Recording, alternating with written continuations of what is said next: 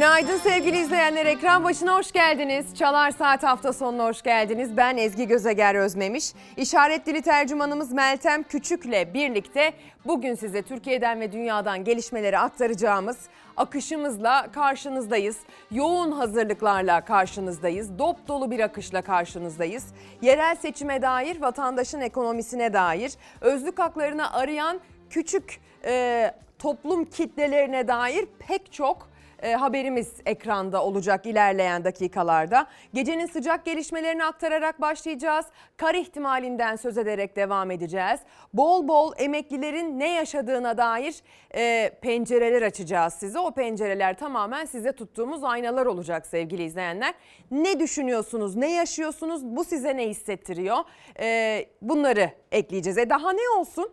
Bugün dop dolu bir çalar saatle karşınızdayız. Daha ne olsun dedik başlık olarak da. E, dört başı mamur bir hazırlık, bir yayın hazırlığı gerçekleştirdik sizlere. Siz de bize daha ne olsun dediklerinizi yazıp gönderebilirsiniz diyelim. Gecenin sıcak bir haberi, enteresan bir haberi için Antalya'dan görüntülerle devam edeceğiz. Türkiye Suudi Arabistan seferini yapan yolcu uçağı havalandı ama havadayken süzülürken yolcular dedi ki içeriden ses geliyor. İstanbul'dan Riyad'a uçuyor aslında uçak. Ee, kurtarın beni şeklinde sesler duyduğunu söyleyenler böyle iddialar ortaya atanlar oldu. Acil şekilde uçak Antalya'ya indirildi. Yolcular kargo bölümünden sesler duydu. Bir kişinin yardım edin şeklinde çığlık attığını öne sürdüler. İstanbul Riyad uçağı Antalya Havalimanı'na acil iniş yaptı. Özel bir havayolu şirketine ait yolcu uçağı saat 21.15'te İstanbul Sabiha Gökçen Havalimanı'ndan kalkış yaptı. Suudi Arabistan'ın başkenti Riyad'a gidiyordu. Kalkıştan bir süre sonra iddiaya göre bazı yolcular Kıbrıs Adası açıklarındayken kargo bölümünden sesler duydu. Bir kişinin yardım edin şeklinde bağırdığını öne sürdüler. Yolcuların ihbarı personel tarafından uçuş kabinine iletildi. Pilotun yaptığı görüşmeler sonunda acil iniş kararı alındı. Yolcu uçağı Antalya Havalimanı'na acil iniş yaptı. İnişin ardından pistte güvenlik önlemi alındı. Polis, itfaiye ve sağlık ekipleri sevk edildi piste. Uçağın kargo bölümünde inceleme başlatıldı. Şimdi e, enteresan bir durum. Araştırıyoruz. En son ne bulunmuş bu kargo bölümünde yapılan araştırma incelemeden sonra? Eğer ona dair bir bilgi gelirse onu da sizlere aktaracağız. Biri mi vardı acaba? Yanlışlıkla mı biri unutuldu? Kaçak mı birisi girdi o kargo bölümüne? E, uçağın Çıktığı yüksekliğe baktığınız zaman uçakların uçtuğu seviyelerde hava sıcaklığının eksi 50 eksi 60 dereceye kadar düştüğü bir atmosferik ortam var. Dolayısıyla aslında kargo bölümünde işte sıcaklığa dair ısıya dair bir izolasyonun olmadığı o bölümde ne yaşandı bunu öğrenmeye gayret ediyoruz. Şimdilik verilen bilgi bu kadarıyla sınırlı. Bir başka gecenin sıcak haberi için e, maalesef şehidimiz var demek zorunda kalacağım. İstanbul'a görev için gelen e, koruma polislerinin içinde olduğu araç kaza yaptı. E, üç polisi taşıyan araç maalesef bu kazaya karıştı sevgili izleyenler. Ve polis memuru Cengiz Parlak hastaneye kaldırıldı. Hastanede yaşamını yitirip şehit düştü. İstanbul'a görev için gelmişlerdi. Dönüş yolunda tırla çarpıştılar. Bir polisin şehit olduğu kazada iki polis yaralandı. Ankara Emniyet Müdürlüğü Koruma Şube Müdürlüğü'nde görevli 3 polis İstanbul'dan görevden dönüyorlardı. Onları taşıyan otomobil tam otoyolu Sakarya geçişinde tırla çarpıştı. Tem otoyolu Akyazı Hendek geçişinde meydana geldi korkunç kaza. İhbar üzerine bölgeye gelen sağlık ekipleri yaralıları hastaneye kaldırdı. Polis memuru Cengiz Parlak hastanede yaşamını yitirdi, şehit oldu. Sürücü Hasan Bozdoğan kazada hafif yaralandı. Memur Faruk Demirel ise tedavi için Sakarya Eğitim Araştırma Hastanesi'ne sevk edildi. Kazayla ilgili soruşturma başlatıldı. Manisa Akhisar'da meydana gelen kazada 7 otomobil ve bir otobüsün karıştığı zincirleme kazada 2 kişi yaşamını yitirdi. Yağmurdan dolayı kayganlaşan yolda önce bir otomobil kontrolden çıktı. Kazalar peşi sıra geldi. Yılmaz Uçar ve Sevcan Uçar kazada hayatını kaybetti. Sağlık ekipleri yaralılara ilk müdahaleyi kaza yerinde yaptı. Ardından ambulanslarla hastaneye kaldırıldılar. Erzincan'da 3 tırın karıştığı zincirleme kazada 3 kişi yaralandı. Erzincan Erzurum Karayolu 72. kilometrede yolda buzlanma vardı. Bir tırın sürücüsü buzda kaymaya başladı. Kazaya arkadan gelen iki tır daha karıştı. Tırlardan birinde kazanın ardından yangın çıktı. Can kaybı olmaması teselli olurken yaralı 3 kişi hastaneye kaldırıldı. Balıkesir Gönen'de kamyonlu otomobil çarpıştı. Kamyon karşı şeride geçti. Bir kamyonetin üzerine devrildi. Ardı ardına meydana geldi kazalar. Kendi şeridinde seyir halinde olan aracın sürücüsü Beytullah Şentürk kaza sırasında kontrolden çıkan kamyonun üzerine devrilmesiyle yaşamını yitirdi. Yaralı iki kişi hastaneye kaldırıldı. Kazayla ilgili soruşturma devam ediyor. Tekirdağ Çerkezköy'de beton mikseri yolcu treniyle çarpıştı. Faciadan dönüldü. Tren İstanbul Sofya seferini yapıyordu. Çok sayıda yabancı turistin de bulunduğu tren Veliköy Hemzemin geçidinde beton mikseriyle çarpıştı. 80 yolcunun bulunduğu trende hiçbir yolcu yara almadı. Çarpışmanın şiddetiyle sürüklenen beton mikserinin sürücüsü hemen hastaneye kaldırıldı. Tedavisi sürüyor.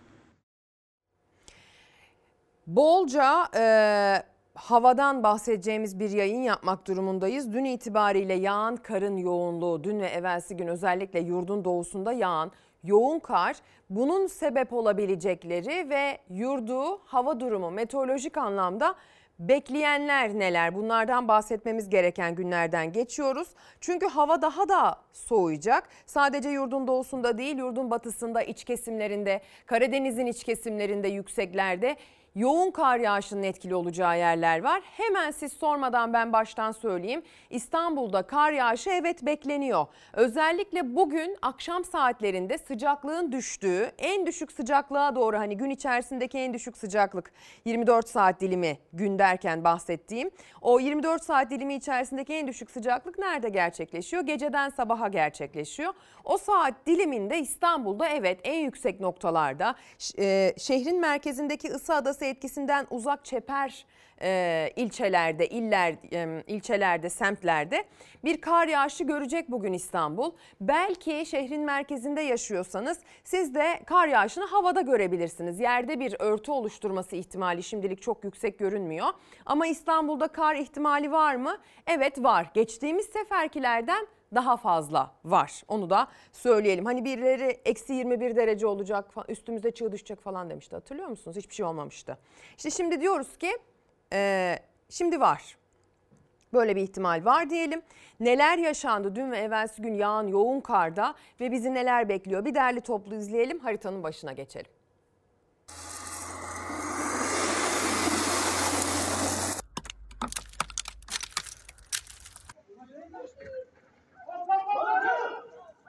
Hakkari'de bir kadın yoldaki buz ve kar nedeniyle kontrolden çıkıp kayan kamyonetin altında kalmaktan son anda kurtuldu. Sadece Hakkari değil, başta Doğu Anadolu olmak üzere yurdun birçok noktası kar yağışının etkisi altında. Birçok köy yolu kapandı, ulaşım aksadı, sürücüler zor anlar yaşadı. Mahsur kalan araçlara Türk Kızılay, Erzurum Afet Müdahale Merkezi ekiplerimiz tarafından ikramlık malzeme dağıtımı devam etmektedir.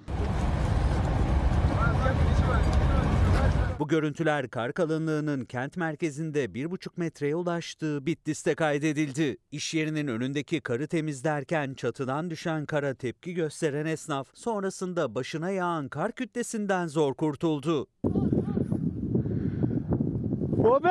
Van Bahçesaray'da da çığ çevredekiler tarafından böyle kaydedildi. Hakkari Yüksekova'da da etkisini gittikçe artıran yağış nedeniyle evler ve araçlar kara gömüldü. tünel şeklinde kazıp gidiyoruz. Evimizin, bağımızın, bahçemizin etrafını açıyoruz. Dünden beri bir metreden fazla kar yağdı. Hiç merdivene ihtiyaç duymadan çatılara çıkabiliyoruz. Hakkari Çukurca Karayolu'na düşen çığ, İl Özel İdaresi ekipleri tarafından 2 saatlik çalışma sonucu temizlendi. Yol tek taraflı trafiğe açıldı. Bolu'da Anadolu Otoyolu ve D100 Karayolu Bolu Dağı geçişinde etkili olan yoğun kar yağışı ulaşımı olumsuz etkiledi. Başta Hakkari, Siirt, Şırnak, Elazığ, Malatya, Bingöl olmak üzere birçok şehirde yüzlerce köy yolu ulaşıma kapandı. Ekipler aralıksız kapanan yolları açmaya çalışıyor. Yurdun doğusu soğuk ve karla mücadele ederken soğuk ve yağışlı hava dalgası Türkiye genelinde etkili oluyor. Meteoroloji 26 il için sarı ve turuncu uyarı yaptı. Akom'dan da İstanbul için uyarı geldi. Balkanlar üzerinden gelen soğuk ve yağışlı havanın karla karışık yağmur ve kar yağışı şeklinde devam edeceği, İstanbul başta olmak üzere Marmara bölgesi genelinde mevsim normalleri altında seyreden sıcaklıkların 2-4 derece daha soğuyacağı belirtildi. Sevgili izleyenler hemen uyarıyı e, en başta en önemli uyarıyı yaparak başlayalım. Bugün itibariyle Zonguldak çevrelerinde, Düzce civarında yani Batı Karadeniz'in kıyı illerinde kuvvetli yağış bekleniyor. Ve bu kuvvetli yağış Bartın'ı da etkisi altına alabilir. Zaman zaman e, Sinop bölgesinde etkisi altına alabilir. Genellikle karla karışık yağmur şeklinde düşecektir. Bu kuvvetli sağanak yağış iç kesimlere doğru geçtikçe karla karışık yağmur ya da yağmur şeklinde kıyılarda iç kesimlere geldikçe biraz yükselti arttıkça mesela Bolu, Karabük, Kastamonu'nun iç kesimleri gibi buralarda e, kar yağışı şeklinde düşecektir. Bugün Marmara bölgesine baktığınızda bakın Trakya'da kar yağışından söz etmek mümkün. Haritam da aynı şeyi söylüyor. İstanbul'un üzerinde karla karışık yağmuru gösteren ikonlar mevcut. E, İstanbul'da gece saatlerinde karla karışık yağmurun kara dönme ihtimali artacak. Havada görülebilir kar, yüksekte görülebilir. Şehrin e, merkezinden uzak çeper noktalarda görülebilir ve özellikle Anadolu yakası Avrupa yakasına kıyasla daha yüksek bir kar ihtimaline sahip. Yani çünkü e, şu şekilde terk edeceği için Marmara bölgesinde bu yağışlı sistem bugünden yarına doğru geçerken Anadolu yakasında Kocaeli, Sakarya ve Batı Karadeniz'e doğru uzanan noktada bu kar ihtimalinin daha yüksek olduğunu söyleyelim. Ege bölgesinin iç kesimlerinde hafif kar yağışı, Eskişehir, Ankara çevrelerinde hafif kar yağışı, İç Anadolu bölgesinin genelinde kar ihtimali var ama bu ihtimal kuzey ve doğu illerde daha yüksek. Batı ve Orta Karadeniz, Doğu Karadeniz tüm iç kesimlerinde kar yağışı, kıyısında karla karışık yağmur ihtimali.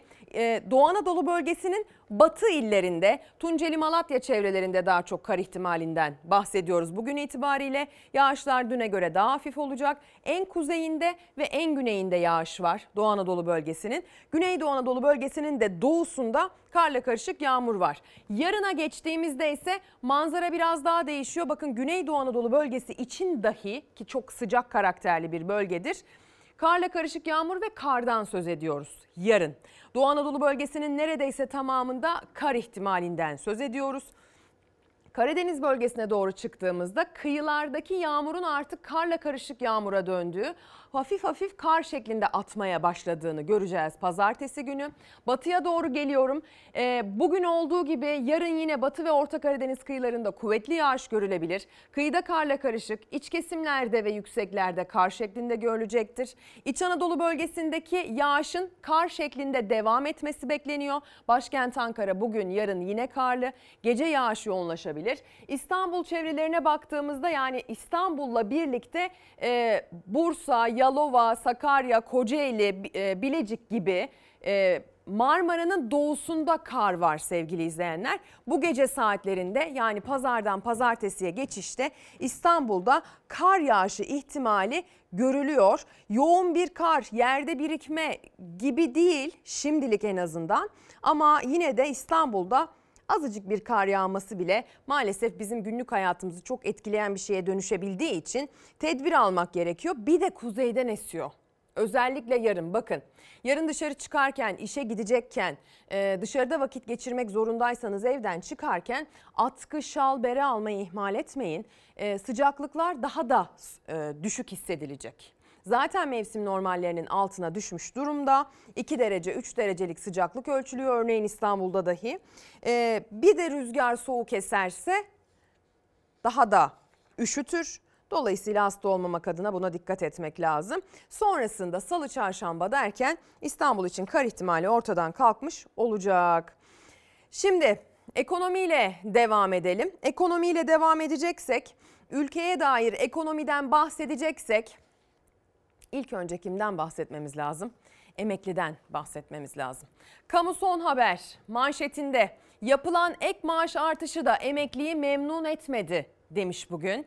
Erdoğan'ın ilk açıklanan %37,56'ya eklediği %5 üzerine mecliste %7 ilave yapılarak %49,25'e kadar yükseltilen maaş artışı emeklilerin yüzünü güldürmedi.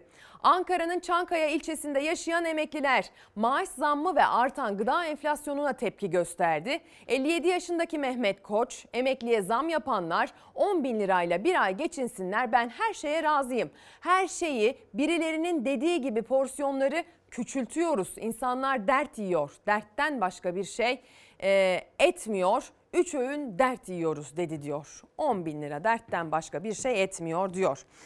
Çankayalı emeklilere kulak vereceğiz. Kendimiz göreceğiz, kendimiz duyacağız, şahitlik edeceğiz şimdi. Haberde bahsedilen. Ama şunu not düşerek izlemenizi istiyorum. Burası Ankara'nın Çankaya ilçesi. Bu insanlar Ankara'nın Çankaya gibi bir ilçesinde yaşayan emekliler. Siz varın Anadolu'nun gerisini düşünün. Bu ülkenin kanayan yarası en düşük emekli maaşı. E zaten adama vermişsin. E, kök aylığı yüksek olanlara zaten vermişsin. Bir daha veriyor.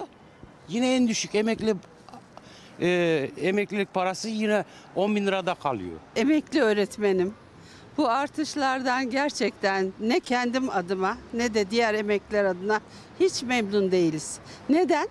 Neden? Çünkü paramızın alım gücü yok. İnanın markete gitmeye çekiniyoruz. Hadi şunu da alalım, bunu da alalım derken en az bin lira, iki bin lira tutuyor. Bizden daha kötü durumda olan emekliler ne yapsın? Yani emekli maaşı 10 bin lirayla insanlar ancak bir hafta 10 gün idare edebilir. Tayyip Bey ne uygun görürse onu veriyor. Ee, Bir şey de yapılamıyor. Yani yine muhalefetin muhalefet etmesinin sayesinde biraz yükseltildi. Önce zammı veriyor, daha zamları almadan ondan sonra bir sürü zamlar geliyor. Göstermelik bunların hepsi. İnanın üniversite mezunuyum, 22 yıllık iş hayatım var, memur emeklisiyim. Aldığım para şu andaki asgari ücretin çok altında. 11 bin lira alıyorum. Diyorlar ya zaten kendilerini de kendileri de biz bu durumdayız diğer emekliler ne yapsın diye. Ülkemizde bugünün emeklisi olan kişiler aslında büyük ölçüde kendi mülklerinin sahibi olan insanlar. En azından bir evi belki bir yazdığı bir de arabası olan insanlar. Çünkü zamanındaki refah düzeyinden faydalanmış kazandıklarını bir şekilde yatırıma dönüştürmüş insanlar. Peki sen ben ne olacağız? Bugün çalışan, yarın emekli olacak olanlar ne olacaklar?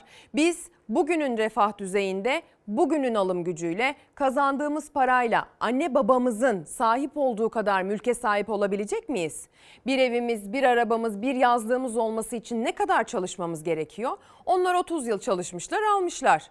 Peki biz 50 yıl çalışabilecek miyiz bunlara sahip olabilmek için? Ya da 50 yıl çalıştıktan sonra bu sahip olduğumuz mülkün bir manası kalacak mı?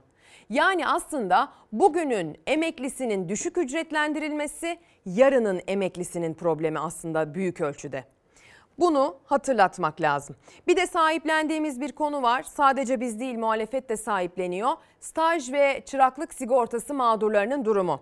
Mecliste CHP e, Niğde, Ömer, e, Niğde Milletvekili Ömer Fethi Gürer konuyu kürsüye taşıdı. Bir kulak verelim. Ülkemizde iktidar eliyle büyük bir oyun oynanıyor. 18 yaş altında staj ve çırak olarak çalışanlara emekli esas yaşlı sigortası yapılmıyor. Öğrenci tanımına sokulup hakları gasp ediliyor.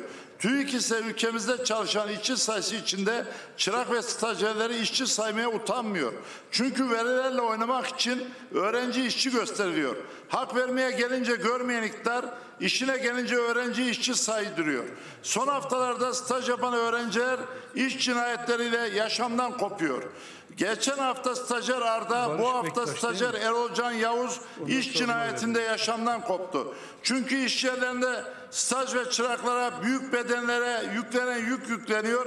Ucuz işçi olarak emekleri sömürülüyor. Daha kaç stajyer Ölmeli ki sorunu iktidar duysun. Stajyer ve çıraklar işe başladığı gün emekliye esas olan sigorta başlatılmalı. Ee, bu çağrıya kulak vereceğiz. Sürekli e, hatırlatacağız. Onların özellikle yükselen sesini ekrana taşıyıp sizlere de aktaracağız sevgili izleyenler. Ee, memleketin bütün mal varlıkları satıldı daha ne olsun demiş Caner Bey. Daha ne olsun başlığına gönderdiği mesajda. Giresun güneşli bir sabaha uyanmış. Gönderen kişi Yılmaz Saydam. Ee, kocaman kocaman günaydın diyor. Aynen yazıldığı gibi okudum. Bir izleyicimiz de Trakya'da soğuk olacak mı beya yazmış. Onu da aynen yazıldığı gibi okuyorum. Evet soğuk olacak beya diyeyim ben de ona karşılık olarak. Günaydın mesajları, iyi yayınlar dilekleri geliyor. Hayatımızın mimarı biziz Ezgi Hanım daha ne olsun demiş. En büyük engel ne ola ki mutlu huzurlu gelecek kaygısı olmadan yaşamak en doğal hakkımız diyor bir izleyicimiz çok doğru söylüyor. İyi haftalar iyi çalışmalar. Bağkur'dan emekli olacaklar da bir düzenleme bekliyor. Yapacaklar mı? Bunu da gündeme getirin diyor. Mehmet Yılmaz göndermiş. Bağkurlu 7200 üzerinden emekli olacaktı. Kandırıldık daha ne olsun mesajını Zafer Bey de e, yollamış sevgili izleyenler. Şimdi İsrail-Gazze meselesiyle devam edelim. Geçtiğimiz haftanın sonunda en önemli gelişmelerden biri yaşandı gündeme dair. Biliyorsunuz Lahey'de e, İsrail'in yaptığı soykırımdır dendi konunun mahkemece esastan görüşülmesine karar verildi. Ama bir fayda sağladı mı? Aslında bir tavsiye de çıktı o mahkemeden. Bu soykırımı durdurmasına dair bütün önlemleri alması istendi İsrail'in ama İsrail maalesef durdurak bilmiyor. Katliamı durdurmak için daha neyi bekliyorsunuz diyor bugün Karar Gazetesi manşetten. Uluslararası Adalet Divanı 25 binden fazla Filistinliyi katleden İsrail'in soykırım suçunu işlediğini hukuki olarak kesinleştirdi. Ancak divandan ateşkes ve acil tedbir kararı çıkmadı. Karara rağmen Netanyahu hükümeti ise 113. günde de saldırılarını sürdürdü. Dünya kamuoyunda suçun tescili yapıldı. Katliamı durdurmak için daha ne bekleniyor tepkisi yükseldi. Bunun için belki de neden bu karara rağmen böyle davranmaya devam ediyorlar sorusunun cevabı için İsrail'in iç işlerinden biraz bahsetmek lazım. Önce bir gidelim, durumu kendi gözlerimizle görelim, sonra üzerine anlatırız.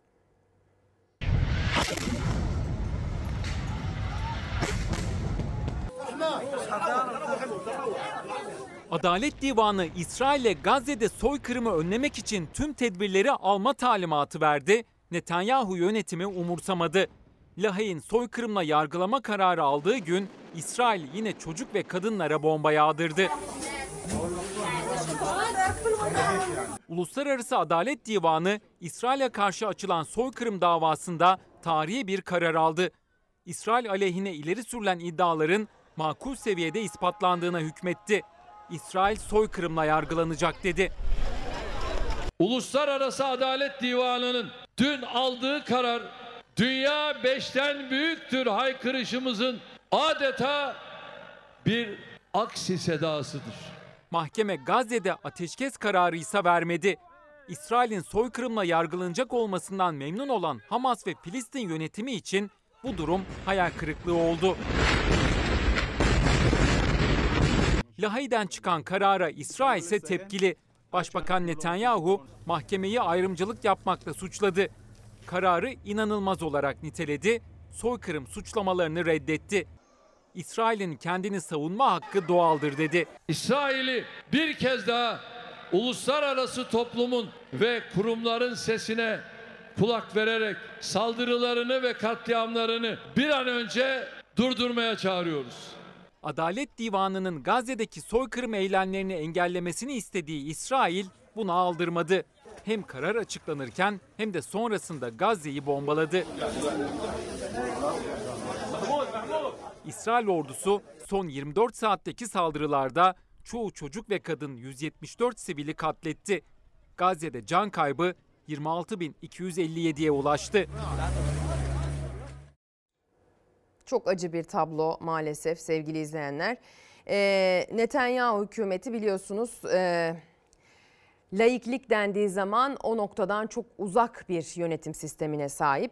Bundan e, birkaç ay önce bakıldığında mesela Ekim ayında bakıldığında sevgili izleyenler İsrail kamuoyunun Netanyahu'ya bu orantısız karşılık konusunda destek çıkmadığını söylüyordu yapılan araştırmalar. Ülke içerisindeki kamuoyu araştırmaları biliyorsunuz Türk basınına da düştü.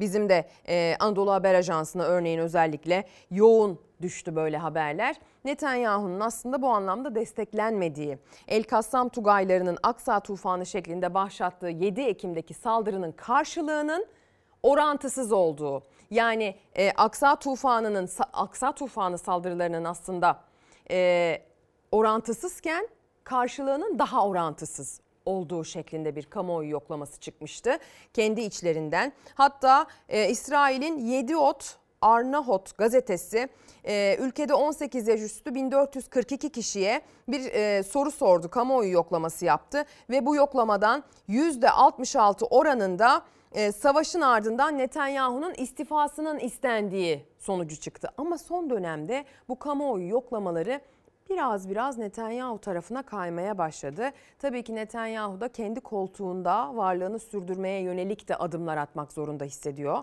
Ama dünya bu katliamı resmen izliyor mu? Evet izliyor. Lahey'den çıkan e, evet bu bir soykırımdır ve biz bunu esastan görüşeceğiz e, kararı şimdilik elle tutulur tek bu var. Belki biraz onların destekçisinin sesini keser, cesaretini kırar mı? Bunu zaman gösterecek. Ama Netanyahu'nun ve maalesef bu katliamı üstlenen İsrail hükümetinin e, henüz elini budaktan esirgediği görülmüyor maalesef. Maalesef ve orada tam manasıyla bir insanlık dramı yaşanmaya devam ediyor.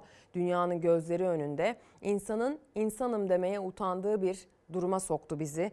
Maalesef Gazze'de yaşananlar. Devam edeceğiz. İstanbul Tem otoyolunda belli ki tartıştılar bir motosikletli ile bir otomobilin sürücüsü. Motosikletli hiç olmayacak bir şey yapıyor. Savunulabilir bir şey yapmıyor. Öncesinde ne yaşadığından bağımsız olarak bir saldırıda bulunuyor araca ama sonrasında neredeyse canından oluyor bu saldırı dolayısıyla.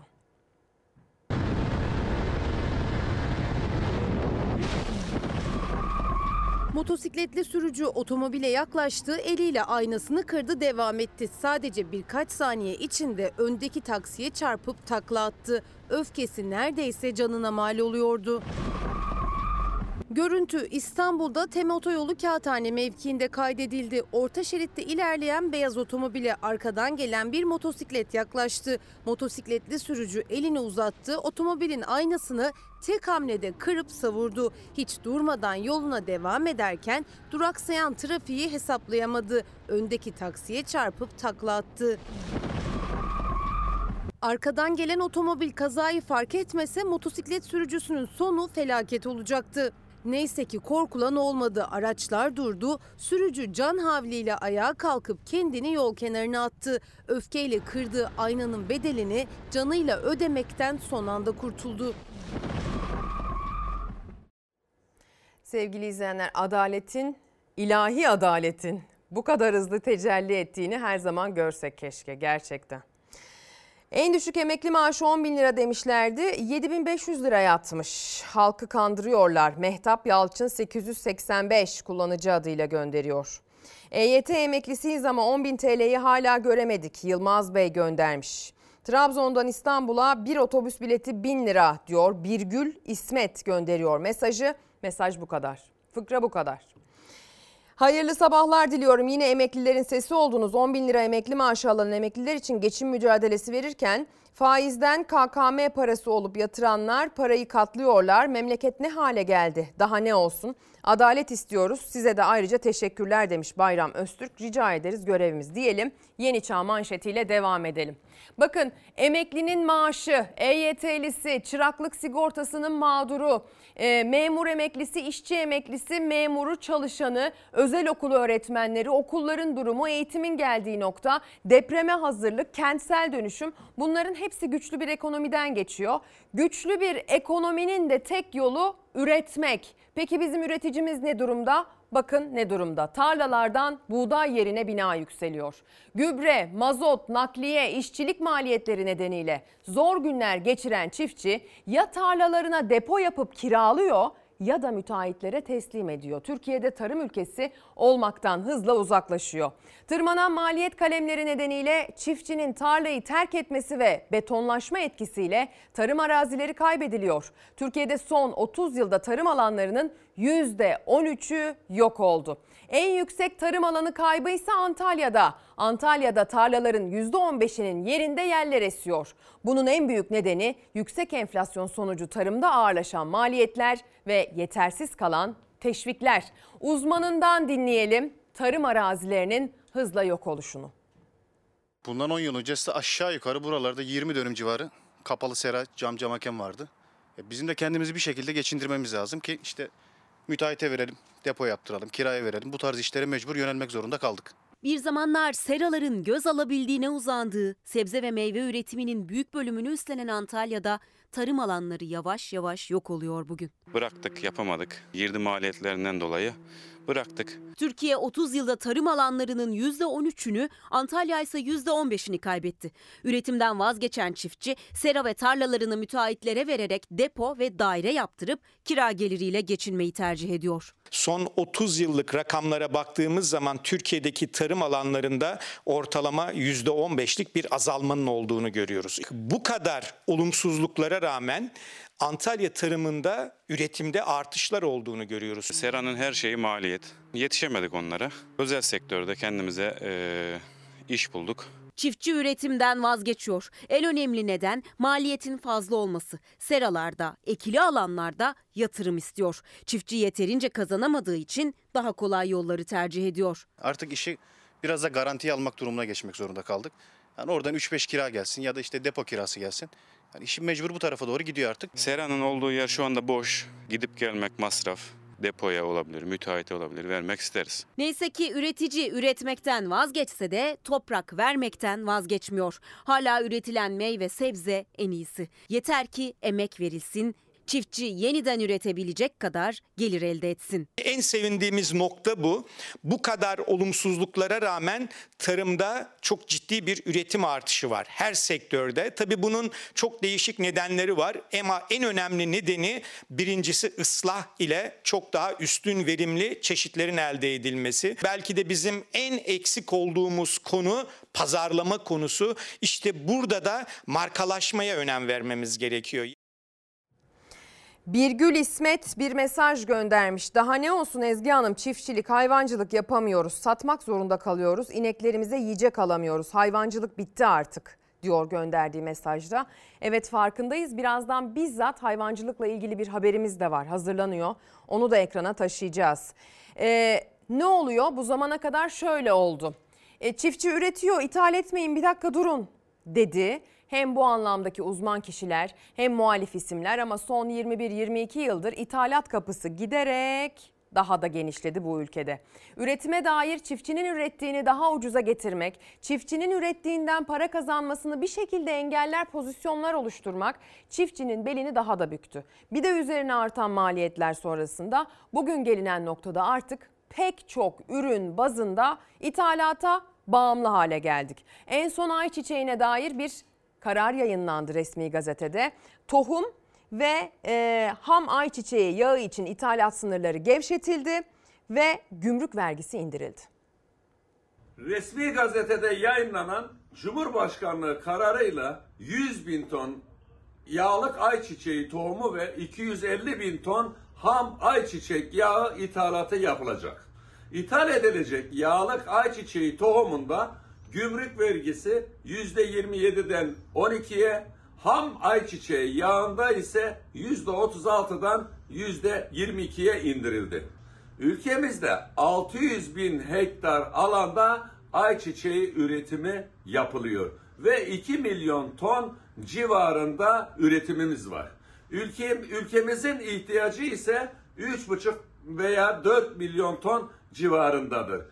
Açığı ise her yıl 1 milyon ton üzerindeki ithalata karşılık 1 milyar dolar parayı dışarıdaki çiftçilere ödemek zorunda kalıyoruz.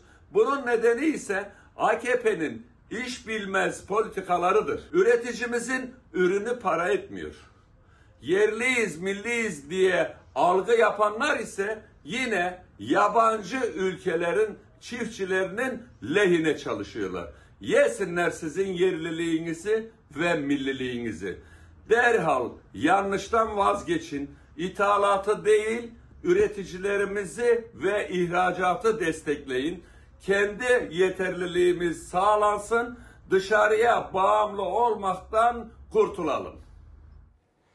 Vekil Ayhan Barut derhal ithalattan vazgeçin, çiftçi üretsin, üretimden kazansın, refah seviyede yaşasın ki biz de gıdaya erişelim diyor ama öyle olmuyor. Bakın Yunus Özyurt yumurta 125 lira, toz şeker 5 kilogram 159 lira, zeytinyağı 5 litre 200 lira herhalde bu litre fiyatı.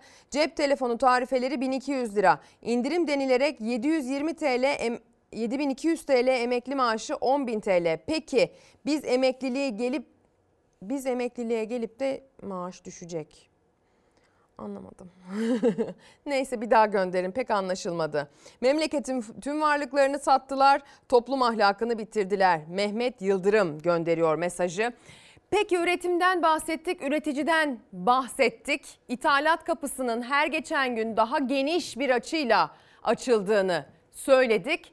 Ee, peki üreticiye ne yapıyorlar? Üretmek isteyene, ben üretmeye devam etmek istiyorum diyene de ceza kesiyorlar. Toprağı, suyu, zeytini, kömüre feda etmeyeceğiz. Ormanı savunana 203 bin lira ceza. Muğla Milas'ta bulunan Akbelen Ormanı'nda kesilen ağaçlık alanın yerine Yeniköy Kemerköy Enerji Şirketi tarafından açıklan e, aç- açılacak maden ocağını protesto eden köylülere para cezası verildi. 5 köylüye 40.189 lira ceza kesildi. Ardından köylülerden bir kişiye çadır kurduğu için 1300 TL, birine de izinsiz ormana girdiği gerekçesiyle 1200 TL ceza verildi. Yaşananlara tepki gösteren Akbelenliler sahip olduğumuz değerleri, suyu, zeytini, geçimimizi sağladığımız toprağa, kömüre feda etmeyeceğiz dedi. Hadi gelin onlara kulak verelim.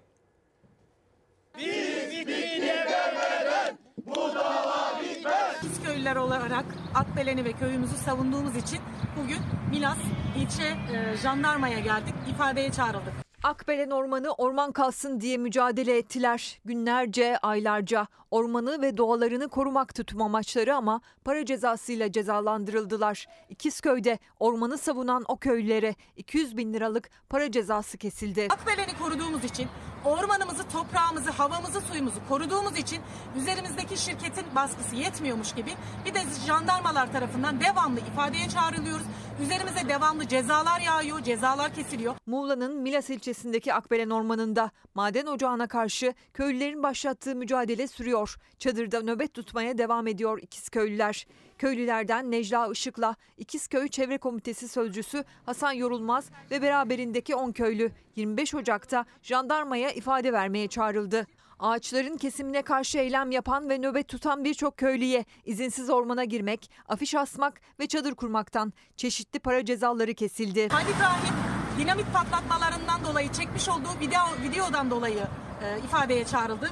Haydar amcamız kendi tapulu arazisine şirket işçileri girdiği için benim tarlamı çiğneyemezsiniz dediği için jandarmalar tarafından müdahale edildiği için çağrıldı. Aralarında Akbelen sözcüsü Necla Işık'ın da bulunduğu 5 köylünün her biri 40 bin 189 lira para cezasına çarptırıldı. Bir köylüye nöbet alanına çadır kurduğu için 1300 lira, başka bir köylüye de ormana izinsiz girdiği gerekçesiyle 1200 lira kesildi. Annemin e, sinir krizi geçirdiği 9 Aralık'ta e, neden askerler bizim karşımıza geliyor? Biz burada toprağımızı koruyoruz. Toprağımızı korumak suç mu dediği için ifadeye çağrıldı. Akbelen'de maden ocağına karşı ormanı savunmak, bunun için afiş asmak, eylem yapmak ve çadır kurmak suç oldu. Mücadeleyi bırakmamız için yapılıyor ama biz bu mücadeleyi, toprak mücadelemizi, köyümüzün yaşam mücadelesini bırakmayacağız. Buradayız, devam edeceğiz. Bu insanların üretmesi gerekirken bu mücadeleyi vermek zorunda kalması kimseyi utandırmıyor mu? Kimse ya biz de bunu bu insanlara niye yapıyoruz demiyor mu? Hiçbir yetkili, hiçbir imza sahibi, hiçbir sermaye sahibi bu konuyla ilgili en ufak bir utanç, en ufak bir vicdani çekince yaşamıyor mu? Artık ben gerçekten anlamakta çok zorlanıyorum. Empati duygusu yüksek bir insanımdır kendimce. Gerçekten anlamakta çok zorlanıyorum. İnanılmaz. Kitaplardan bahsedeceğiz. Kitaplarımızı aktaralım. Adımıza imzalı gelen. Musiki Şınas Atatürk Suat Yener tarafından kaleme alınmış bir araştırmadır efendim. Kendisi şöyle bir not düşmüş. Sayın Ezgi Gözeger Atatürk'ün musiki anılarının araş, anılarını araştırdım. Ee, araştırmayı size sunmaktan onur duyuyorum sevgilerimle demiş. O onur bize ait diyelim. Çocukluğumuzun kenti Ordu. Biliyorsunuz ben fahri bir orduluyum sevgili izleyenler. Geçen hafta kaçıranlar olduysa bu hafta söylemiş olayım. Ee, kadın kooperatiflerini desteklediğimiz için yani aslında kadın kooperatiflerinin emeğini haberleştirdiğimiz için Ordu'nun Çamaş ilçesinden belediye meclis kararıyla Fahri Hemşerilik belgesi gönderildi. Geçen hafta izleyenler hatırlayacaktır. Buna istinaden Fahri hemşerimiz olmanızdan onur duyduğumuz Sayın Ezgi Gözeger hanımefendiye en derin sevgilerimle diyerek not düşmüş Ali Öztürk kitabına memleketime selam göndereyim o zaman ben de. Bir de şöyle bir kitap var. Uraza sevgilerimle diye gelmiş. Feray Demirok Eren oğluma gönderiyor. Benim ahtapotum bir kahraman. Ee, resimleyen de Deniz Oduncuymuş. Hepsi için çok çok teşekkürler. Yolları açık olsun. Biz de okuyalım ki bizim de yolumuzu aydınlatsın, ışıtsın kitaplar efendim. Bol bol okusun çocuklar. Anneler babalar okusun ki çocuklar modellesin. Bunlar biliyorsunuz önemli.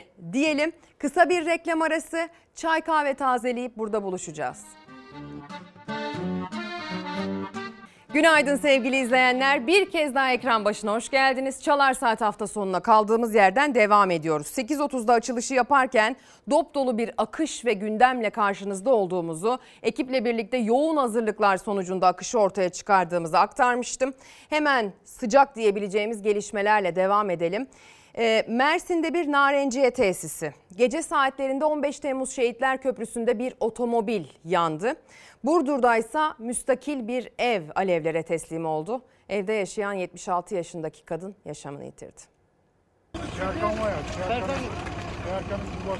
Tek katlı müstakil ev alev alev yandı. Evin içinde mahsur kalan bir kişi yaşamını yitirdi. Burdur'da 76 yaşındaki Fatmana Evcil 41 yaşındaki oğluyla birlikte yaşıyordu. Evde henüz bilinmeyen bir sebeple yangın çıktı.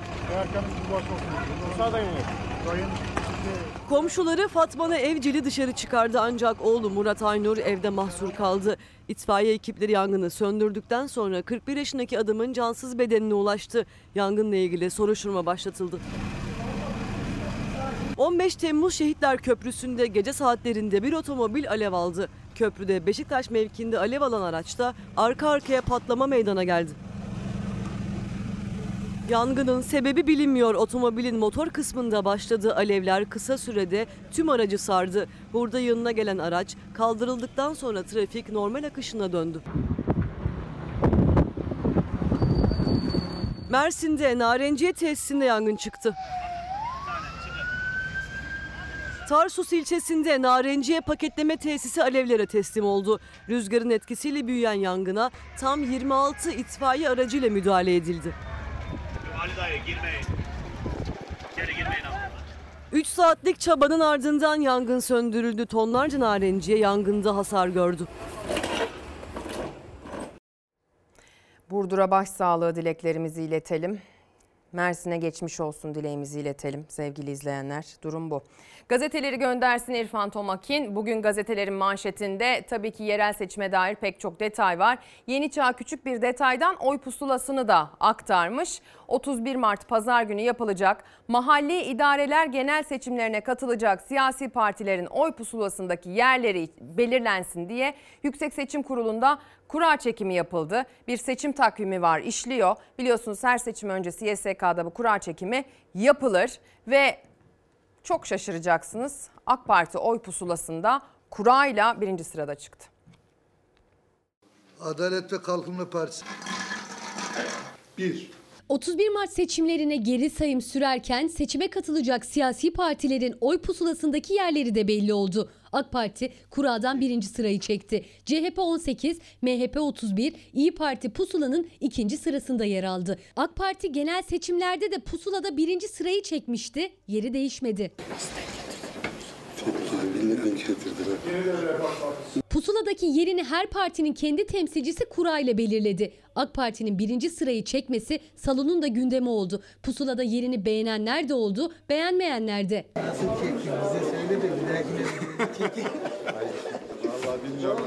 Tamamen tesadüf, hiçbir özelliği yok. Her şeyden önce vatandaşın gönlünde birinci olmak daha önemlidir diyorum. Biz vatandaşın gönlünde nasıl birinciysek pusulada birinci olduk. İnşallah bunu seçim sonuçlarında yansımasını arzu ediyoruz efendim. 31 Mart'ta Türkiye sandık başına gidiyor. İki ay gibi bir zaman var siyasi partilerin önünde. Büyükşehir, il ve ilçe belediye başkanları seçilecek. Seçimde 35 partinin adayları yarışacak. 20 Şubat'a kadar siyasi partiler aday listelerini seçim kurullarına bildirecek. Gelecek Partisi. 16. sıra. Memleket Partisi. 5.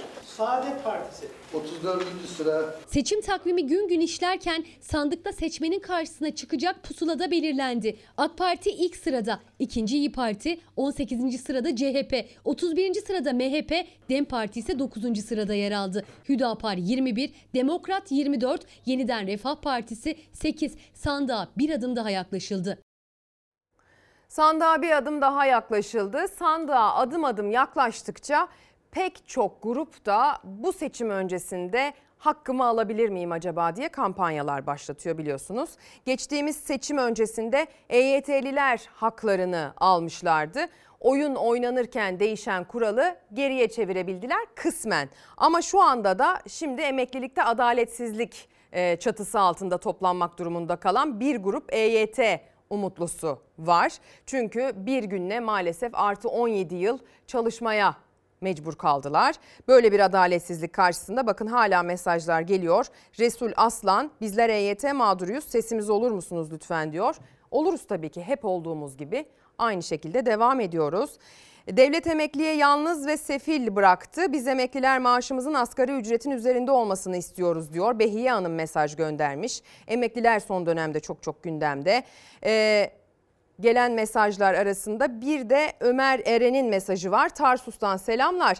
Birileri gösteriş ve şatafatı, şatafatlı hayat sürerken kendi zam oylamasına gelince mecliste %100 oy verirken millete biraz daha sabır diyenlere bir sarı kart yok mu daha ne olsun mesajını gönderiyor. Evet vatandaşın derdi en büyük derdi siyasilerin olduğu gibi seçim değil. Vatandaşın en büyük derdi geçim. Bir sonraki aşamada satın alabilir miyim e, düşüncesiyle elindeki 3 kuruşla bugün alabildiğini almanın derdinde herkes. İşte bu mağazalar nasıl satış yapıyor, bu alışveriş nasıl yapılıyor diye soruyor ya herkes. Ekonomistler onu böyle açıklıyorlar. Enflasyon öyle hızlı giden bir bisiklet ki pedal çevirmezseniz o bisikletten düşersiniz. Vatandaş düşeceğini hissettiği için alışveriş yapmaya devam ediyor diyor. Bursa'da bir züccaciye açılışına gideceğiz şimdi. Öyle bir izdiham yaşandı ki tencereyi, tavayı ucuza almak için insanlar birbirlerini ezdiler.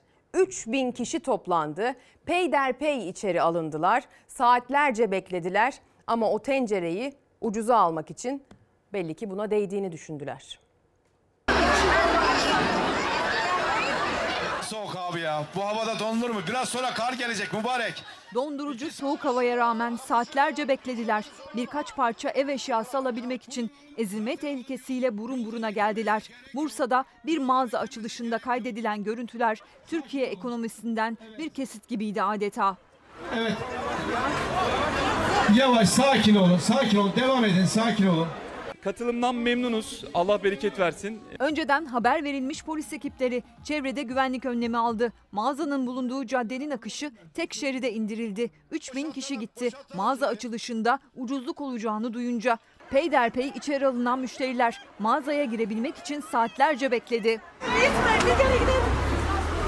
Evet düşme abla düşme. Aman aman abla. Mahşeri kalabalıkta annesini kaybeden çocuklar oldu. Mağazaya girerken kameradan saklananlar dikkat çekti. Kalabalıktan fenalaşıp baygınlık geçirenler oldu. Her şey birkaç parça mutfak eşyasını ucuza almak içindi. Tüm tüketim kalemlerinin günden güne pahalandığı dönemde ev ekonomisi için katlandılar bu izdihama. Başka zaman aynı ürüne belki iki katı para vermektense bu kalabalığa girmeyi göze aldılar. Bugün satın almadıkları tencerenin belki önümüzdeki ay, belki birkaç hafta sonra çok daha pahalı olacağını bilerek. O yüzden bu izdihama girenleri de yargılarken iki kere düşünmek lazım. Biliyor ki vatandaş önümüzdeki hafta alsa daha pahalıya alacak. Belki de bir ay sonra değil bir hafta sonra pahalanacak. Günden güne yumurtanın bile fiyatının müthiş arttığı bir ülkede yaşıyoruz. Dolayısıyla mutfağındaki eksiğini gidermek isteyen vatandaş kenarda bir üç kuruşum vardı gideyim de onunla alabildiğimi alayım bari diyor galiba. Galiba sistem böyle işliyor. Siyasetçinin gündeminde ise tabii ki yaklaşan seçim var. 31 Mart tarihine tamamen kilitlenmiş durumdalar siyasiler. CHP'de adaylığa dair toplantılar devam ediyor. Yarın itibariyle bir toplantı daha gerçekleşecek. 1 Şubat'ta ise artık kalanların tamamını tüm büyük şehirleri CHP adaylarını açıklamış olacak. Böyle duyurdu. İstanbul merceğine bakmak gerekirse, merceği İstanbul'a tutmak gerekirse Murat Kurum ve İmamoğlu, Ekrem İmamoğlu arasındaki yarış sürüyor sevgili izleyenler. Geçtiğimiz hafta e, kopyala yapıştır vaatler demişti Murat Kurum'un vaatleri için Ekrem İmamoğlu. E, Şimdi ona bir cevap geldi Murat Kurum'dan onu izleyeceksiniz. Gerek sosyal medyada gerek sokakta İstanbul yarışı kızışıyor.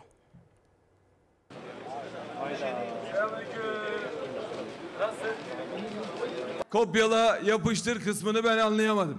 Geçtiğimiz 5 yılda İstanbul'a 650 kilometre metro yapıldı da biz görmedik mi? Hedefinde açıkladığı projelere kes kopyala yapıştır benzetmesi yapan Ekrem İmamoğlu vardı.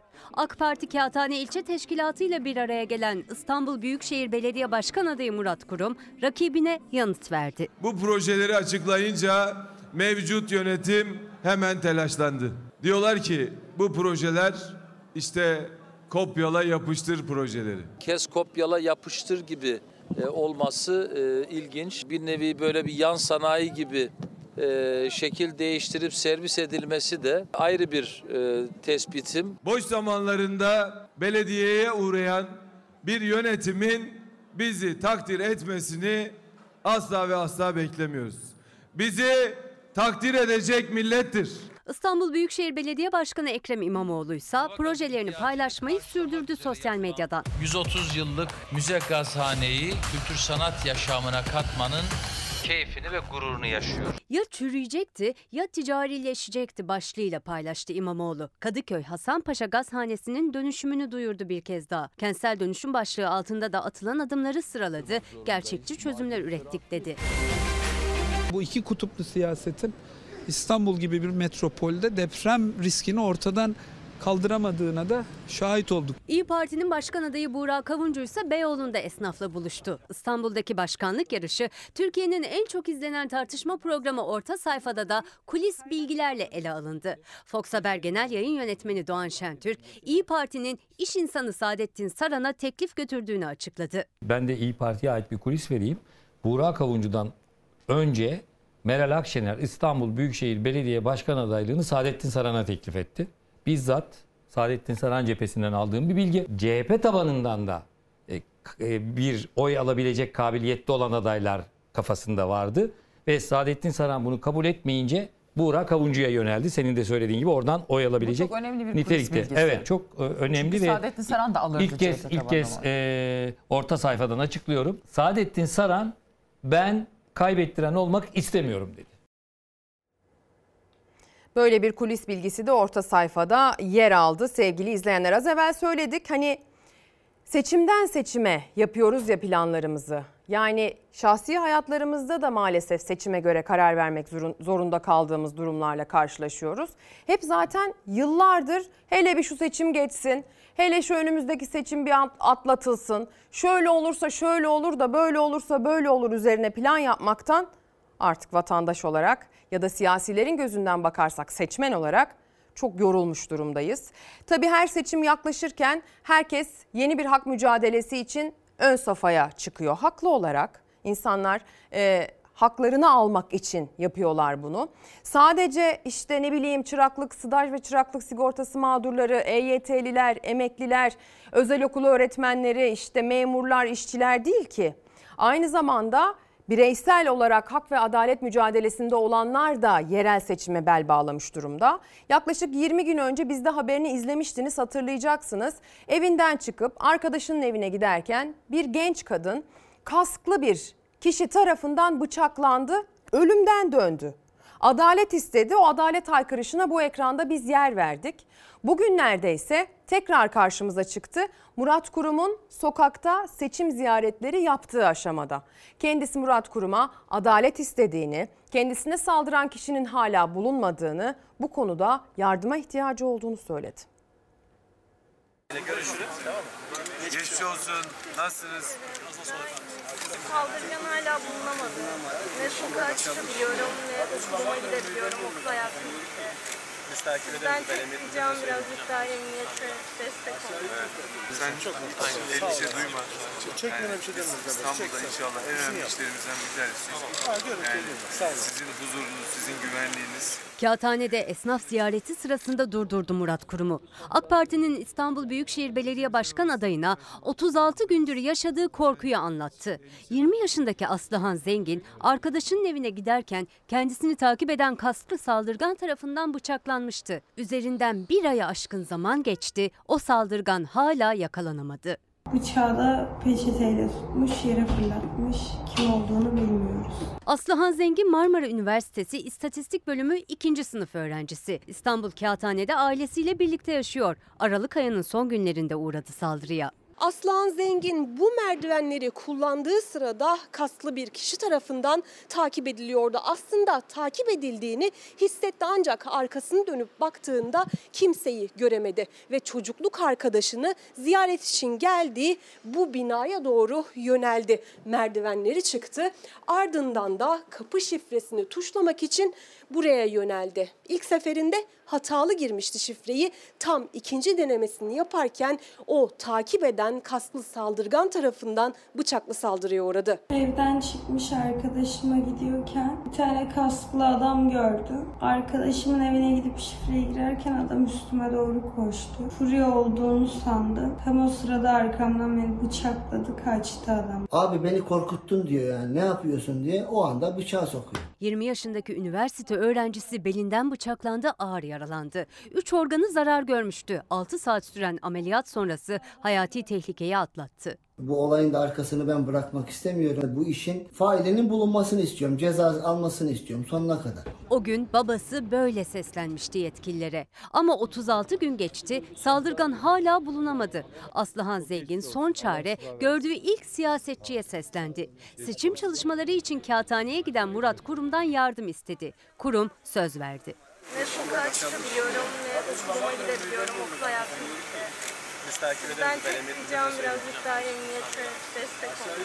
Sen çok aynı endişe duyma. Çekmene bir şey demiyoruz. İstanbul'da inşallah en önemli işlerimizden bir tanesi. Yani sizin huzurunuz, sizin güvenliğiniz. dedi Murat Kurum. Bakalım nasıl gelişecek olaylar takip etmeyi sürdüreceğiz. Şanlıurfa'da bir hükümlü hapisten kaçtı. Peşinde güvenlik güçleri, jandarma ekipleri araziye girdi, dereyi aştı, tepeyi aştı, dağa tırmandı. Tepede bir drone onu sürekli görüntüleyerek takip etti. 10 kilometrelik kaçışın sonunda pamuk tarlasında bakın nasıl yakalandı. Peşindeki jandarmayı fark edince kaçmaya başladı. Drone'la takip etti ekipler onu. Engebeli araziden seke seke geçip karşısına çıkan dereye girdi. 10 kilometre boyunca kaçtı. Firari hükümlü 3 saatin sonunda pamuk tarlasında yakalandı.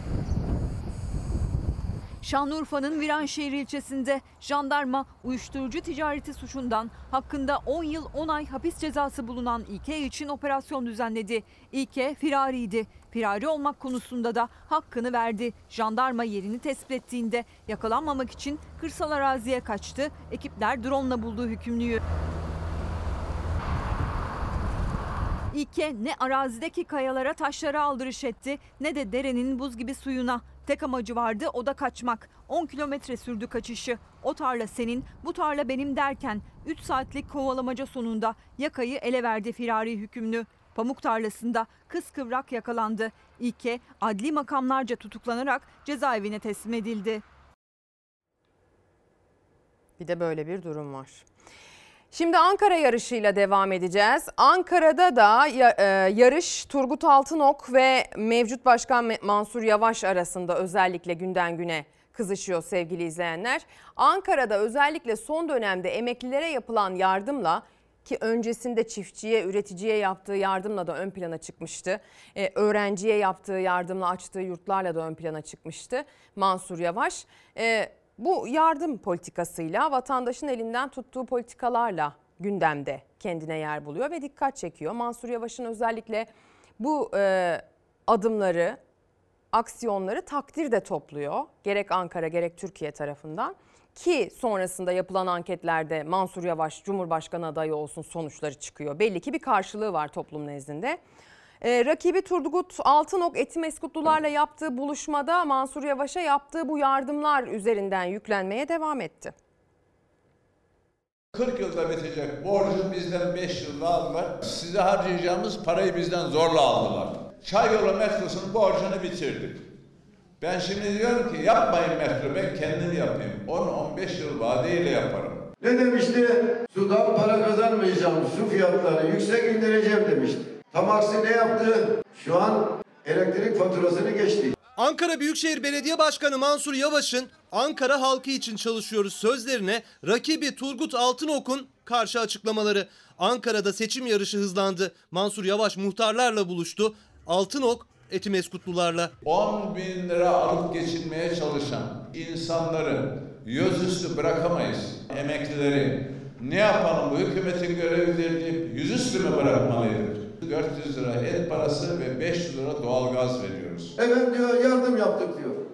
Yardım lafı yanlış bir laftır. Hiç kimseye sadaka vermiyorsunuz.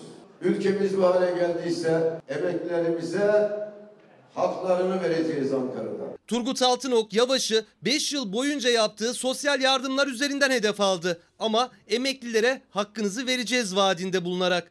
Bugüne kadar Mansur Yavaş gerek krediler gerekse merkezi hükümetin onay vermemesi üzerine bazı projelerin engellendiğini söylüyordu. Bu kez Altınok Yavaş'ı ilçe belediyelerde ayrımcılık yapmakla suçladı. Herkesin başkanı olamadı maalesef. Biz tamamen ayrımcılık yaptık. Bizleri engelledin. Belediyeler arasında ayrımcılık yaptın. Fakat biz bu ayrımcılığı yapmayacağız. Meclis kararlarında maalesef çok sayıda engellemelerle karşılaştık. Belediyenin gelir elde edeceği şeylerde maalesef red çıkıyor.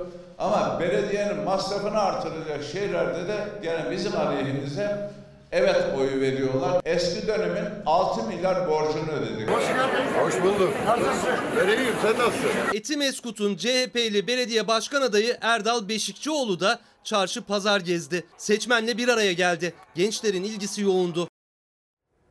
Gençlerin ilgisi yoğun. Anketlerde de yüzü gülüyor deniyor. Erdal Beşikçioğlu'nun tabii göreceğiz bunu. Seçim yaklaştıkça anketlerde bir anlam kazanacak tabii ki.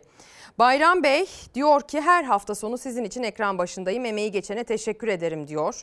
Teşekkürlerinizi arkadaşlarım adına kabul ediyorum. Ben memur emeklisiyim. Bize vaat edilen 3600'de memura vaat edilen seyyanen 8077 de herkes tarafından unutuldu. Ama emekliler de 31 Mart'ta unutacak. Sizden başka kimse dile getirmiyor. Teşekkürler demiş. Gönderdiği mesajda rica ederiz efendim. Güven e, görevimiz diyelim. E, gelen mesajlar Aysel Yavuz keşke seçim öncesi İstanbul Sözleşmesi hatırlansa bütün kadınlar çok memnun oluruz diyor. E, Ankara'dan mesaj gönderiyor izleyicimiz. Devam edelim. Ankara'dan devam edeceğiz biz de. Önce bir Sözcü gazetesini e, okuyalım mı yönetmeni? Tamam dönüşte okuyalım. Ankara'da simidin 15 lira olduğunu oda başkanı özür dileyerek duyurdu. Yani emekçinin, dar gelirlinin, emeklinin, öğrencinin sokak simidi en az bir öğünüdür. Dolayısıyla yanına bir çay bir peynirle hani 40-45 liraya belki mal edebileceği şekilde hadi 30-45 aralığında diyelim bir öğündür aslında. Ama e, bir çay simit hesabı vardır meşhur. Recep Tayyip Erdoğan'ın geçmişte yaptığı. O hesaba göre bakın ortaya nasıl bir manzara çıkıyor yeni fiyatla. Ekmek fiyatına simit satıyorlar. Nasıl alalım? Ben 8 lira biliyordum. Ne kadar olduysa bilmiyorum onu. 2023 Temmuz ayında 10 TL karar aldığımız simit fiyatları bugün itibariyle 15 TL olmuştur. Alamıyoruz. Nasıl alacağız? 15 lira. Lüks oldu tabii. Ne kadar efendim simitler? 10 lira. Ne kadar olacak? 15 diyorlar. Şimdi zor satılıyor. Pahalı geliyor tabii. Şimdi öğrenci bile almıyor. Öğrencinin, emeklinin, dar gelirlinin ve birçok çalışanın ara öğünü simit. Ankara'da pazartesi gününden itibaren artık 15 liradan satılacak. Simitçiler Odası Başkanı zammı özür dileyerek duyurdu. Susam fiyatlarının, un fiyatlarının, doğalgaz, işçi giderlerinin %200'lerin üstüne konmasından dolayı dar gelirli hemşehrilerimizden özür diliyoruz. Yapmak zorunda kaldık bu zammı. Çoğu kesim aslında asgari ücretle geçimini sağlıyor artık. Her gün 15 lira 15 lira simite vererek zaten bütçesinin çoğunu aslında sabah kahvaltısına veriyor. Kaldı ki bunun öğlen yemeği ve akşam yemeği de var. Simidin 15 lira olmasıyla Cumhurbaşkanı Erdoğan'ın yıllar önce 5 kişilik bir aile üzerinden yaptığı çay simit hesabı da güncellendi. Her gün çay simit yiyordu ya şimdi çay simit de yiyen yok. Maalesef kalmadı. Bir bardak çay kaç para? Simit kaç para? Üç tane çocuğunuz. Hatun dört, siz beş. Bakın çay ve simidin dışında başka bir şey yemeyeceksiniz. Çay 15 TL, simit yeni zamla 15 TL. Bir öğünlük giderse 30 TL. 5 kişilik bir aile her öğün sadece çay içip simit yese bir öğün giderleri 150 lira yapar. Bir günde ise yani 3 öğün toplamda 450 lira giderleri var. Ay 30 gün. Ne yapar? 5 kişilik bu aile bir ay boyunca sadece çay içip simitle beslense aylık giderleri 13.500 TL. Asgari ücret ise 17.002 TL. Ay sonunda ellerine kalansa sadece 3.502 TL. Evin kirasını kim ödeyecek? Su parasını kim ödeyecek? Çoluk çocuğun okul masrafını kim karşılayacak? Geçen sene 3 lira olan simit şimdi 15 lira. Doyabiliyorsan doy bakalım. Üç kardeş bir simit alsa 45 lira. Emekli bir baba bunu nasıl ödeyecek? Fakirin yediği bir simit onu da elinden alacaklar. Ne olacak? Su içeceğiz bol bol. En düşük emekli maaşı 10 bin, asgari ücret 17 bin 2 lira. Cumhurbaşkanı Erdoğan'ın çay simit hesabıyla 5 kişilik aile sadece çay ve simitle beslense 13.500 lira ödemek durumunda. En düşük emekli maaşından 3500 lira daha fazla. 10 bin lirayla nasıl geçinebilirsiniz? Bakın simit diyorsunuz 15 olacak. Bir öğrenci na- nasıl geçinecek? Nasıl geçinecekler, ne yiyecekler, nasıl doyacaklar? Sözcü gazetesinin manşeti maaşlar güneş görmüş kar gibi eriyor. Milyonlarca işçi, memur ve emeklinin zamlı maaşı daha bir ay bile geçmeden alım gücünü kaybetmeye başladı diyor. Geçen yıl Ocak'ta 5 lira olan simidin artık 15 lira olduğunu da ilaveten aktarmış Sözcü manşet altında. Ankara'da simit bir yılda %200 zamlandı. Simitçiler Odası zam yapmak zorunda kaldık özür dileriz dedi diyor. Bir de motorin zammını aktarıyor gazete. 20 Ocak'ta 1,15 lira zam yapılan motorinin litresine yarından itibaren 1.38 yani 1 lira 38 kuruş daha zam gelecek. Böylece İstanbul'da motorinin litresi 41 lira 59 kuruşa yükselecek diyor. Çarşı pazardaki zam fırtınası şiddetleniyor demiş gazete bugün manşetten. Sözcünün bir detayı daha var. O da şöyle. Hani az evvel Turgut Altınok'un Mansur Yavaş'a özellikle yapılan yardımlar üzerinden yüklenmesinden bahsetmiştik ya. Sözcü söyle, şöyle bir haber aktarmış. AKP'li belediye seçim öncesi dağıtmak için 39 milyon liralık kek ve sandviç aldı. İktidar vatandaştan oy toplayabilmek için her yola başvuruyor. İstanbul'da Bahçeli Evler Belediyesi seçime 2 ay kala kesenin ağzını açtı. Etkinliklerde dağıtılmak üzere ihaleye 750 bin kek, 5 ihaleyle 750 bin kek, 500 bin kaşarlı sandviç ve 250 bin kavurmalı sandviç aldı. Faturası 39 milyon lira. Kavurmalıları hangi mahallede dağıtıp kaşarlıları hangi mahallede dağıtacaklarına da bakmak gerekir mi acaba diye düşünmeden edemiyorum. Simitten bahsetmişken sizi bir de Diyarbakır'a götüreyim. Sosyal medyada çok konuşulan bir görüntü. Diyarbakır'ın AK Parti Belediye Başkanı adayı Halis Bilden Vatandaşlarla ziyaretlerini gerçekleştiriyor. Her belediye başkanı adayı gibi o ziyaret sırasında tablasıyla küçük bir simitçi çocuk yaklaşıyor yanına. Bir dakika diyor bir saniye şu simitleri satın alayım sonra sohbetimize devam edelim. 100 lira uzatıyor. Şimdi izleyeceğiniz görüntüde tablada sizce kaç tane simit var? Diyarbakır'da simidin tanesi 7,5 lira. İzmir'de simidin tanesi 10 lira. Ankara'da simidin tanesi yarından itibaren 15 lira. Sizce o tablaya 100 lira yeter mi? Sizi öpmeden dur ben buna para vereyim az bir şey dur. E, dur oğlum bak dur bir dakika. Sen simiti dağıt. Hadi oğlum dağıt ha. Ha bu da senin. Ha bu da bu da senin bu da senin. Hadi. Ha yüz begen misin? He. He begen misin? Çocuk da diyor ki 100 liraya gelmiyor ki yani 100 lira bunların tamamına yetmiyor ki diyor. Şöyle kabaca bakınca 20-25 tane simit var tabloda. Simidin fiyatını bilmek biraz o yollardan geçmiş olmakla alakalı. Biraz vatandaşın durumunu yakından takip ediyor olmakla alakalı galiba. AK Parti hükümeti biliyorsunuz çokça isim tarafından vatandaşın durumundan kopuk olmakla eleştirilen bir hükümet. Özellikle son dönemde bu eleştirinin yoğunlaştığını da görüyoruz. Gerek vatandaş gerek siyasi gerekse uzmanlar nezdinde. Bu manzarada biraz buna yoruldu. Bu manzarada bunun bir örneği olarak dün sosyal medyada çok paylaşıldı.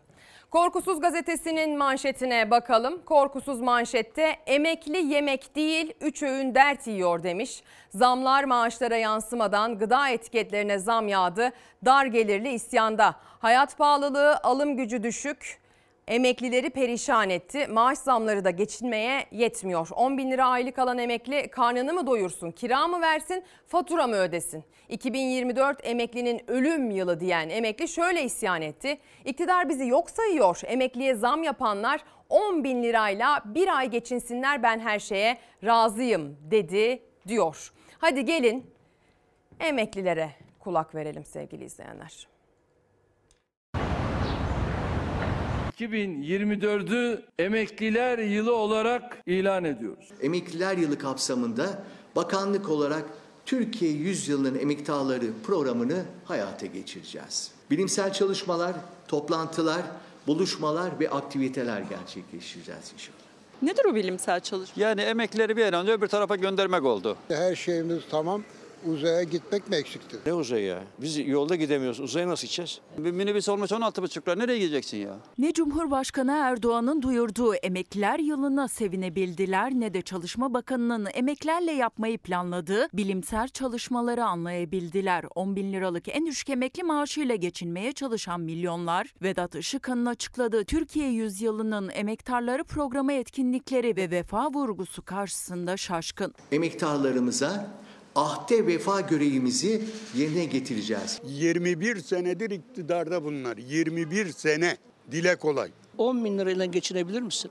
Mümkün değil. Mümkün değil. Mümkün Nasıl geçiniyorsun? O bankadan alıyorum, öbür bankaya yatırıyorum. Hayatlarının en rahat edecekleri döneminde banka kıskacında emekliler 3 Ocak'ta açıklanan enflasyon oranıyla SGK ve Bağkur emeklisinin alacağı zam %37,57 olarak belirlenmişti.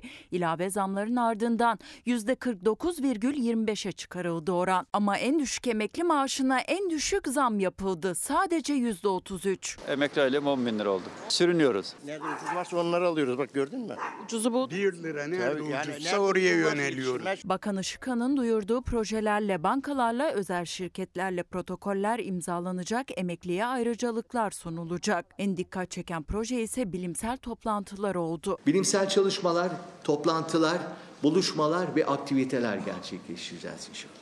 Hep bilimsel çalışma yapıyorlar zaten. Bu yılı Cumhurbaşkanı Erdoğan emekliler, Çalışma Bakanı ise emektarlar yılı ilan etti. Emeklilerle bilimsel çalışmalar yapılacak dendi. Oysa ki zaten emekliler 10 bin lirayla geçinebilmek için buldukları yöntemle hepsi birer profesör, hepsi birer bilim insanı sayılır. Bilim insanı yaptılar bizi zorla işte. Biz zaten emekliler profesör olduk. Kullanma tarihine 2 gün var. Son son kullanma tarihine gidip onları alıyoruz. Profesörüm. Kendi mutfağımı profesörüyüm. Hepsi birer ev ekonomisi profesörü aslında. Emekli market market gezi biraz daha ucuzunu ararken uzmanlık alanını en düşük emekli maaşıyla geçinebilme yeteneğini konuşturuyor. Borcu borçla kapatırken de matematik bilgisine, yıllardır süregelen enflasyon mücadelesine ve tüm hayat tecrübesine rağmen ayın sonunu ya getiriyor ya getiremiyor. Bedava bir yerler bulursak, deniz kenarında bir yer bulursak orada oturuyoruz. Bilimsel çalışmamız o bizim. Aslında var ya bakan olmaması lazım, yapan olması lazım. Bakan neymiş ya bakıyor.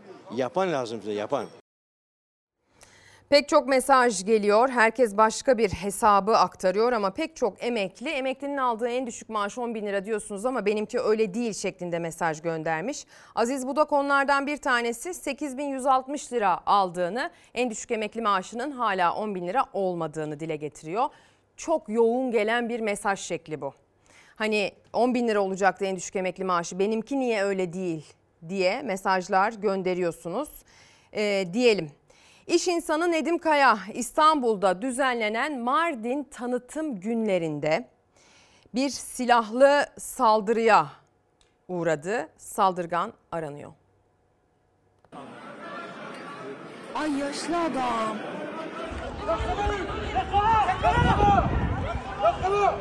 Fuar alanında Mardin'in tanıtımı için düzenlenen organizasyonda tartışma çıktı. İş insanı Nedim Kaya silahla vuruldu. Saldırgan böyle kaçtı.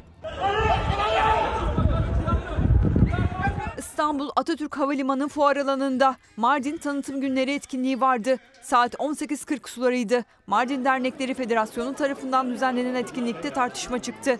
Tartışma sırasında iş insanı Nedim Kaya silahla vuruldu.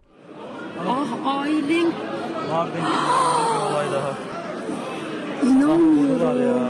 Kaya'ya ilk müdahale o esnada fuar alanında bulunanlardan geldi. Silahlı saldırgansa etrafa ateş açarak olay yerinden kaçtı. Geldiği araca binerek hızla uzaklaştı. Şüphelinin koşarak kaçtığı anlar cep telefonu kamerasına yansıdı. Saldırının ardından polis fuar merkezini boşaltarak çevrede güvenlik önlemi aldı. Olay yerinde 7 boş kovan bulundu. Bacağından vurulan iş insanı Nedim Kaya ambulansla hastaneye kaldırıldı. Kaçan saldırganın yakalanması için çalışma başlatıldı. Devam ediyoruz. Depremzedelerle devam edeceğiz. Biliyorsunuz depremzedeler hala ülkenin kanayan yarası. Hala pansumanı tam yapılmamış bir yara. İnsanların yaşam koşulları olması gerektiği seviyeye onurlu ve e, düzgün bir yaşam sürmek isteyen bir insanın sahip olması gerekenlere hala ulaşamadı. İnsanca yaşamak için hala doğru koşullara ulaşmış durumda değiller depremzedeler. Onların gözyaşları bir türlü kurumuyor. Sadece bu koşullardan değil, adaletsizlik dolayısıyla da isyandalar. Adıyaman'da 32 kişiye mezar olan bir apartmanın 4 sanığı vardı tutuklu. Tahliye edildiler. Depremzedeler isyan etti. Duvardan ayrılmış merdivenlerden aşağı indik. İndiğimizde ön bloğun yıkım sonrası tozu bile kalmamıştı. Kaybettiğimiz canlar için adalet istiyoruz diye ses yükselttiler. Adıyaman'da 32 kişinin hayatını kaybettiği binada tutuklu sanıkların adli kontrol şartıyla serbest bırakılmasına tepki yağdı. Kardeşim ve yengem 8 yıl boyunca bir çocuk sahibi olmayı hayal ettiler. 8 yıl sonra hayalleri gerçek oldu ve bir evlatları oldu. O daha 10 aylıktı. Gözyaşlarına boğuldular, acılarını tarif edecek hiçbir kelime yok. Yüreklerine az da olsa ferahlık veren suçluların cezasını çekmesiydi, o da olmadı. Adıyaman'da 32 kişiye mezar olan Hasoğlu inşaatın yıkılan binalarında tutuklu yargılanan sanıklar serbest bırakıldı. Oysa ki alınan numunelerin raporları Karadeniz Teknik Üniversitesi tarafından hazırlandı ve bu kişilerin hepsinin asli kusurlu bulmuştur. Hazırlanan raporda her şey açıktı. Bina kusurlu inşa edilmişti.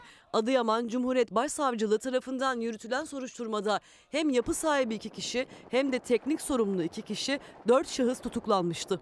Bu binanın yapımında kat ilavesi yapılmasından tutun da kalitesiz demir ve beton kullanılmasına kadar tüm bu ihmallerle bizler sevdiklerimizi, ailemizi kaybettik. Tutuklu sanıklar adli kontrol şartıyla serbest bırakıldı. Sevdiklerini, ailelerini kaybeden depremzedeler isyan etti. Tam 32 canımıza mezar olan bu binanın sorumluları elini kolunu sallayarak dışarıda dolaşıyorlardı. Bu durum hepimizin canını fazlasıyla acıtıyor. Yitirdikleri canlar geri gelmeyecek ama onların tek isteği adaletin yerini bulması, yüreklerine az da olsa su serpilmesi. Çünkü onların gözyaşları bir yıldır kurumadı. Gözyaşları kurumuyor, adalet duyguları bir türlü yerine gelmiyor. Adalet bir hissiyat, her alanda hissetmeyi umutla beklediğimiz, dört gözle beklediğimiz bir hissiyat. Maalesef bizim ülkemizde bu duyguyu yaşamak her geçen gün biraz daha zorlaşıyor.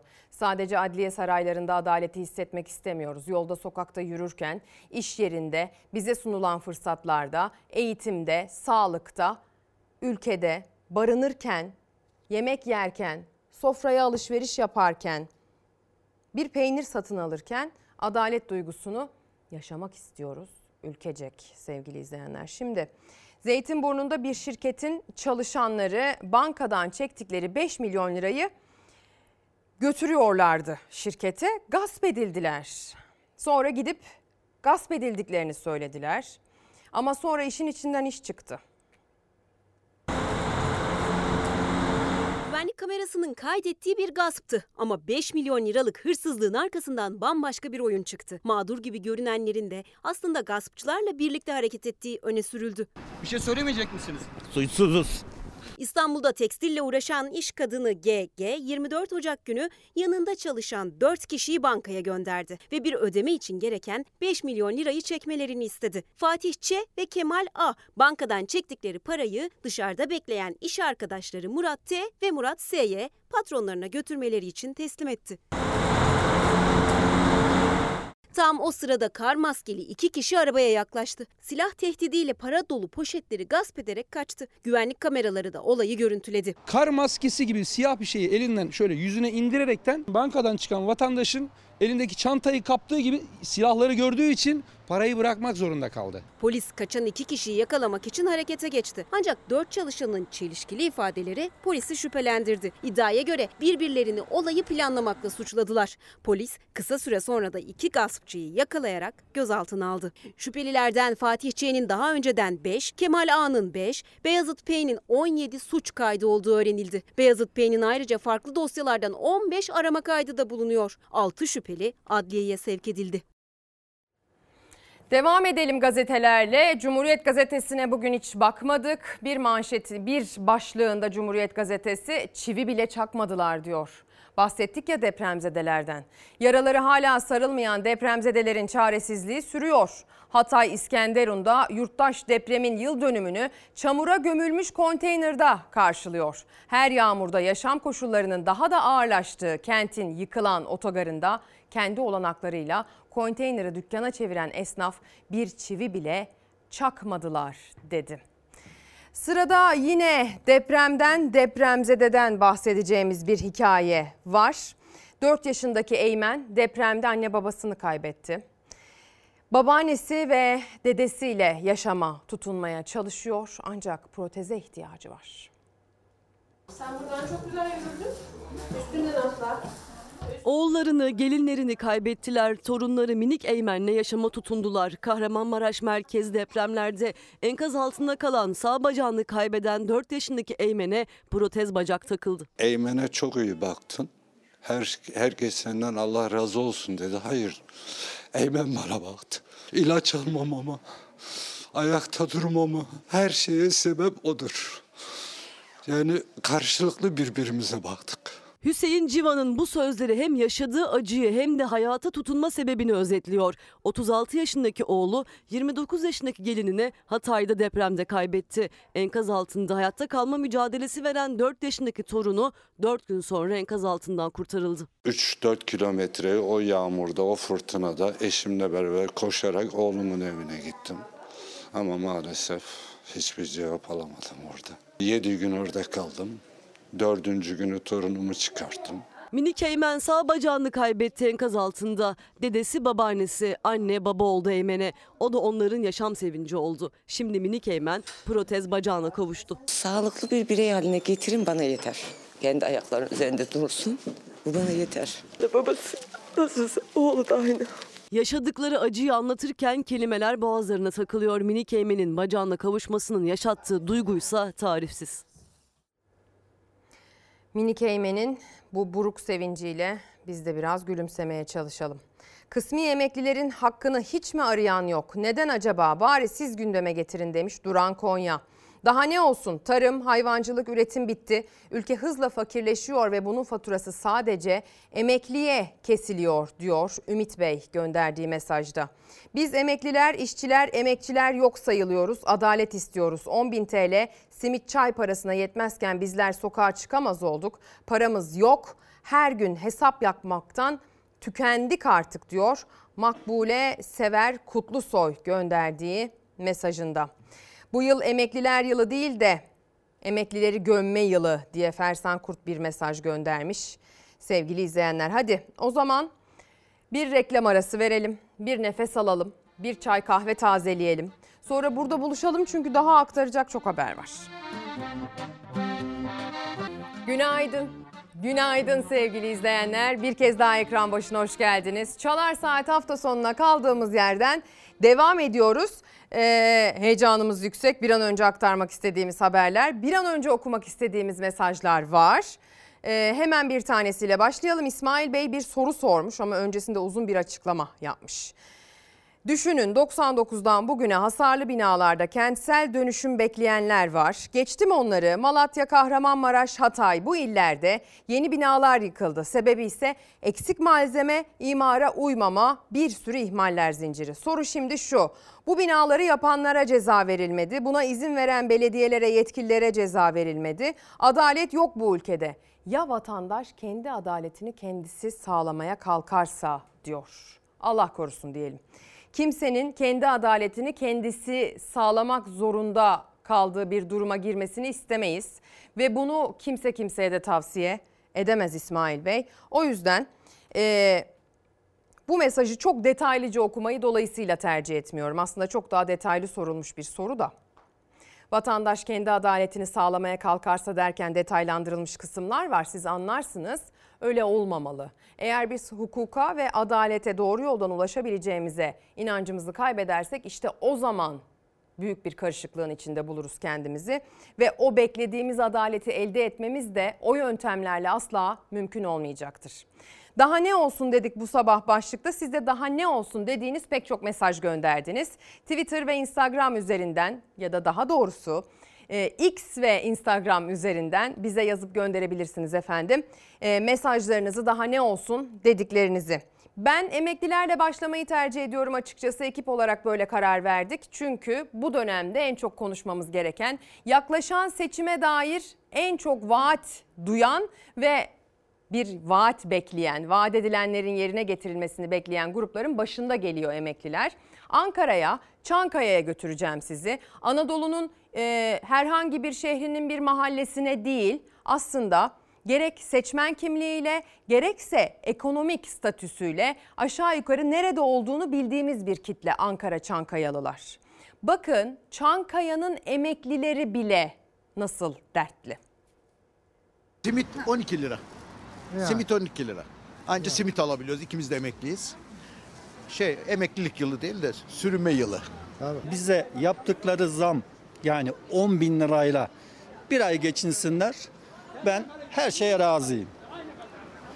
Bir ay fazla değil. Yani bir ay geçinsinler. Ben inanın 1 lira bile fazla almayacağım. Geçinebiliyorlarsa. Ya alamıyorsun ki hiçbir şey. Ne alacaksın? Şimdi içeri girdik ya kara lahananın kilosu 20 lira. Ya kara lahana, ıspanak 30 lira. Yani eskiden ineklerin önüne dökerlerdi, inekler yemezdi onu.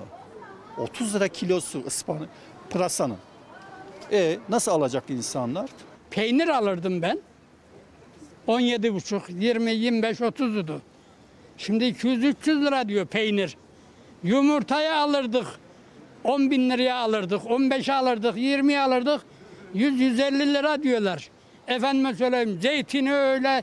Bütün marketlerin hepsi de akşam aldığını sabah alamıyorsun aynı fiyata. Vallahi dalga geçiyor emekli yılı diye yani. Emekli yılı nasıl olmuş 10 bin lirayla? Beslenemiyor emekliler kızım. Bu memleketin yükünü emekliler çekti. Şimdi kenarıya atıldı. Kenarıya atıldı emekliler diyor. Mikrofona konuşan Çankayalı emekli. kenara atılmış hissedilen kendini emekliler de bize mesajlar göndermeye devam ediyorlar. Sizler ekran başındaki izleyicilerimiz aralarında pek çok emekli var, pek çok hak mağduriyeti yaşadığını söyleyen var. Bakın bir mesaj Ruhi Becenek'ten. Makam araçlarının tükettiği yakıtı çiftçilerimizin traktörleri tüketseydi ülkemizin tahıl ambarı olup olmayacağını görecektik. Herkese sağlıklı ve mutlu bir pazar günü diliyorum demiş gönderdiği mesajda. Kadir Kaya Olimpos'tan selamını eksik etmemiş iyi yayınlar diyor. Ee, Emel Görgül, hava soğuk ama görüntüler içimizi ısıtıyor. Fox TV bütün gerçekleri sıralıyor. Daha ne olsun iyi yayınlar demiş. Bir de bir mesaj daha. İki sorum var herkese. Ölmemiş olmak yaşamak anlamına gelir mi? Bir tiyatro oyunu, sinema filmi izlemeden, ayda bir kez ailecek dışarıya yemeğe çıkmadan, senede birkaç gün tatil yapmadan, yurt dışını geçtik kendi memleketimin güzelliklerini gezip görmeden, sadece kira, temel gıda, ilaç, eğitim giderlerine bile yetmeyen gelirle, borçlarla mücadele ederek daha ne olsun demek midir? Yaşamak diyor. Öyle midir sizce?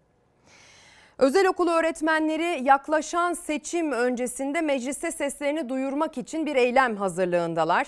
Geçtiğimiz yıllarda sahip oldukları bir hak vardı. Taban ücret hakkı. Deniyordu ki özel okul sahibi sermayedarlara bu okulda çalışan öğretmenlere şundan daha aşağıda maaş veremezsin. Maalesef bu ellerinden alındığından beri özel okul öğretmenleri asgari ücrete ve maalesef insani koşulların dışında çalışmak zorunda kalıyorlar. Öğretmenini hakkınca takdir etmeye gayret eden özel okullarda yok değil. Onları tenzih etmek gerekir belki ama öğretmenin ücretlendirmesi sadece yaptığı işe bakılarak değil, yaptığı işin itibarına da bakılarak yapılmalıdır diye düşünüyoruz.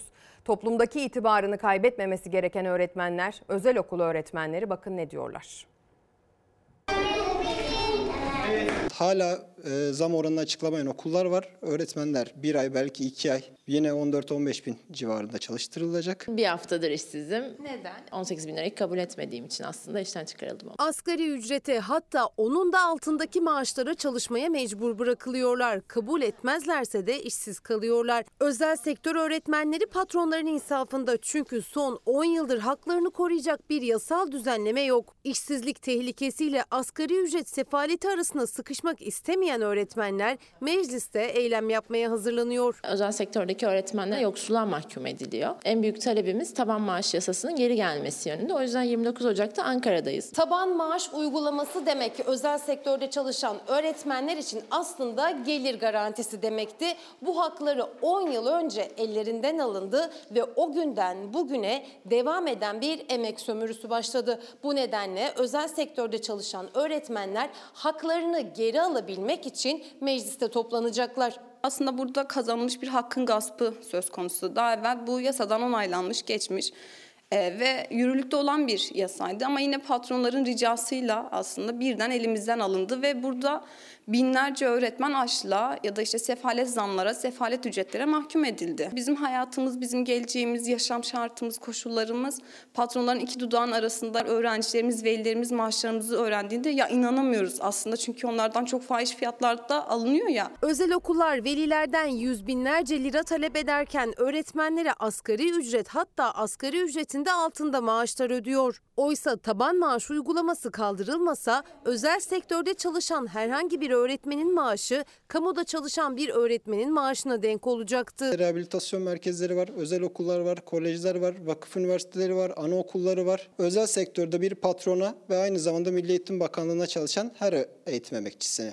kapsıyor. Minimum devlette çalışan bir öğretmenin aldığı en az maaş kadar maaş almam gerekiyordu. Bu da sanırım 38 bin lira. 20 bin liradan düşünürsek evet iki öğretmen 40 bin lira yapıyor. Hemen hemen devletteki bir öğretmene denk geliyor. Ve bizim bu şartlarda yaşamamızı bekliyorlar. Size okul çok, bize öğretmen çok. Düşünün, taşının, kararınızı verin. Yani bu cesareti sadece kendi okulundan ya da kendi gücünden almıyor aslında. Bu patronlar öğretmenlerin fiyatlarını, maaşlarını belirleyen patronlar. Yani çünkü onlar da en az bizim kadar örgütlü hatta bizden daha örgütlü. Bizim kaderimizi aslında onlar belirliyor. Özel sektör öğretmenleri 29 Ocak'ta Ankara'da seslerini meclise, milletvekillerine duyurmak için toplanacaklar. Taban maaş hakkının tekrar yasalaşmasını istiyoruz. E- eğitim emekçilerinin sömürü çarklarının arasında ezilmemesini istiyoruz. Bunun tekrar kanunlaşacağı yerde meclis. O yüzden 29 Ocak'ta Ankara'da meclisin önündeyiz. Mesajlar gönderiyorsunuz. Adana Aladağ'dan M. Çelik. Günaydın. Her seçim vaatler büyük. Sonuç 5 artı 5 eşittir 0. Daha ne olsun demiş. Gönderdiği mesajda Gülay Hanım emekli yılı olması için yılda bir kez tatile gönderilecek, ilaç katkı payı alınmayacak, refah içinde yaşamak olsun ki tam emekli yılı ilan edilebilsin diyor gönderdiği mesajda. Nabi Bey de günaydın hayırlı sabahlar. Daha ne olsun? TÜİK'in aylık olarak açıklanan enflasyon oranları emeklinin memurun geçim endeksi olarak görülmesinden çıkarılmalı artık. Rakamlar çarşı pazarı tutmuyor. İşte sorun burada. Bir de neden 6 ay bekletilir maaşlarla ilgili? Neden zamanında verilmez? Zaten küçükler bekletilerek onlar da eriyip gidiyor. Bir anlamı kalmıyor demiş sevgili izleyenler. Ee, mesajların arasında İsrail'in uluslararası kararlara uymaya davet edenler de Avrupa İnsan Hakları Mahkemesi kararlarına uymaya e, davet ediyoruz demiş Can Kaynar da. Uluslararası kararları AYM'yi kararlara uymaya davet ediyorum demiş. Yani diyor ki e, Can Bey İsrail Lahey'den çıkan soykırım kararına ve tavsiye niteliğinde bu soykırımı durdurmaya karşı tedbir almaya yönelik çıkan kararı uygulasın diyorlar. Ama onlar Avrupa İnsan Hakları Mahkemesi'nin kararlarını hatta Anayasa Mahkemesi'nin kararlarını tanımıyorlar diyor. Şimdi üreticiyle devam edeceğiz. Aydın'ın Nazilli ilçesine gideceğiz. Ama sadece Aydın Nazilli'de değil Türkiye genelinde üreticiler ne yapacağını kara kara düşünür vaziyette. Süt ve et üreticileri özellikle Ulusal Süt Konseyi e, taban çiğ süt fiyatını 13,5 lira açıkladıktan sonra neredeyse tamamen ümidi yitirmiş durumdalar. Hayvanlarını zaten kesime göndermekten şikayetçiydiler. Haberlerimizde biz size sayfa sayfa aktardık. Boşalan ahırları, artık üretimi bırakan çiftçileri. Bakın Nazillili üretici ne diyor? Biz üretmeyi seviyoruz. Bu hayvanların doğumduğu gün gece yarısı 2'de 3'te buraya gelip o doğum heyecanını yaşamayı seviyoruz. O rezilliği çekmeyi seviyoruz. Yalnız e, üretici olmanın da çok bir mantığı da kalmadı artık. Süt fiyatı maliyeti kurtarmadı. Besiciler hayvanlarını kestirmeyi düşünüyor. Oradan kız, buradan kız, e, çoluğumuzdan çocuğumuzdan kısarak e, hayvanları beslemesini yapmak zorundayız ve hepsini e, sonunda kestirmek zorunda kalacağız. Bu işi yaklaşık 8 senedir yapıyoruz, süt hayvancılığını. Üniversite mezunuyum. E, büyük hayallerle girdik. Maalesef şu an e, yani zor ayakta durmaktayız. Gökhan Kaya Kutlu Aydın'ın Nazilli ilçesinde hayvancılık yapıyor. Yaklaşık 100 hayvanı var ama kazanamıyor. Büyük hayallerle girdiği besicilik ve süt üreticiliği ne onun ne de hayvanlarının karnını doyuruyor. 50 tane anacımız var, 50 tane de buzağısı danası var. Bunların yem maliyetlerine her ay zam geliyor. Yem fiyatlarına geçen yıla oranla %100'den fazla zam geldi. Sadece yemle bitmiyor masraf kalemleri. Elektriği, mazotu, veteriner parası. Besici ayakta durmak istiyor ama zemin kaygan. Her an yeni bir zam geliyor giderlerine. Tutunacak dal bulamıyor kendine. Süt kurumu 6-7 ay önce 11 lira gibi bir süt fiyatı açıklamıştı. Şimdi 6 ay sonra bunu 13,5 liraya e, çıkarıyor. Ben artık her gün arabama doldurup e, mahalle mahalle sütleri satmak e, zorunda kalıyorum. Çünkü süt firmasına verdiğimiz zaman kazanma olasılığımız, ayakta durma olasılığımız zaten kalmadı. Enflasyonu düşüreceğiz, et fiyatını düşüreceğiz, e, süt fiyatını düşüreceğiz diye besiciyi bitirdiler.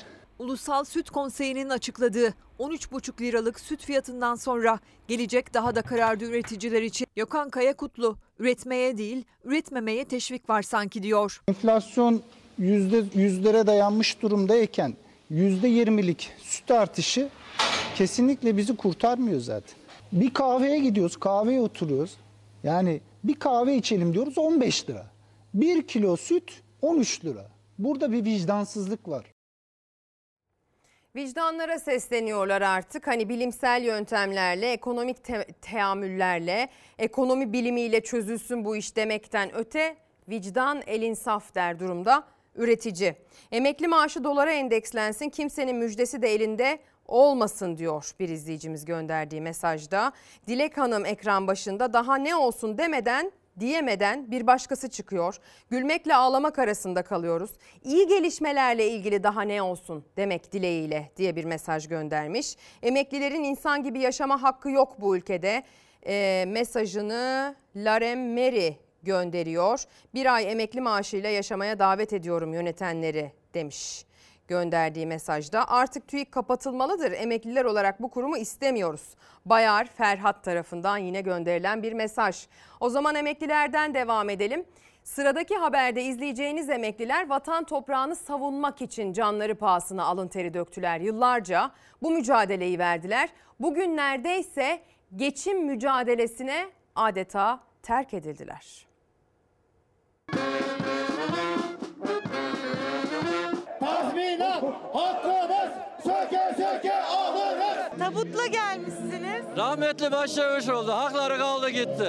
Hakkını helal etmiyor kimseye. Tazminatsız gitti.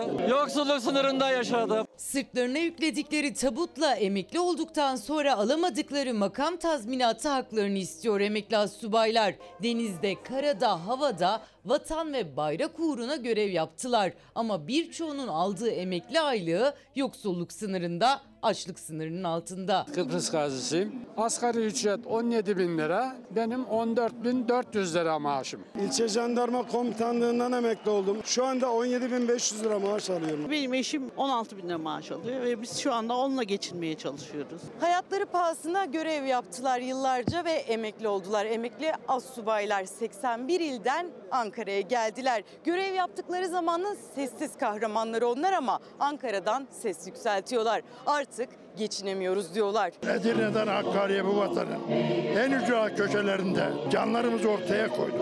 Şu an için kemiklerimiz akıyor. Elektrik faturalarını ödeyemeyen, su faturalarını ödeyemeyen nice meslektaşlarımız var. Subay ve az subaylar orduda yan yana çalıştılar. Vatan için birlikte mücadele verdiler ama emeklilikte ayrıma takılıyorlar. Subaylar emekli olduklarında tazminat haklarını alıyor. Az subaylar alamıyor. Emeklilikte maaş bağlama oranları subaylarda %84, az subaylarda %47 oranında. Ordunun bel kemiği emekli az subaylar seslerini duyurmaya çalışıyor. Gazi olan da var, hasta olan da. Ailelerinden, sevdiklerinden uzakta yaptıkları görevin karşılığında verilen sözlerin tutulmasını istiyorlar.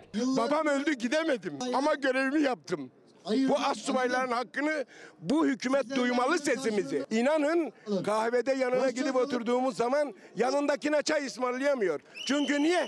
Şu anda yeni zamlarla beraber 21 bin lira maaş alıyorum. Şu anda 70 yaşındayım. Ya ben 15 milyon maaş alıyorum ya. 27 yıl hizmet etmişim. Utanıyorum ya. Ben kanseri yendim. Açlığımı yenemiyorum. 10 milyon kira veriyorum ya. Ayıp ya. Gururuma dokunuyor. Onuruma dokunuyor.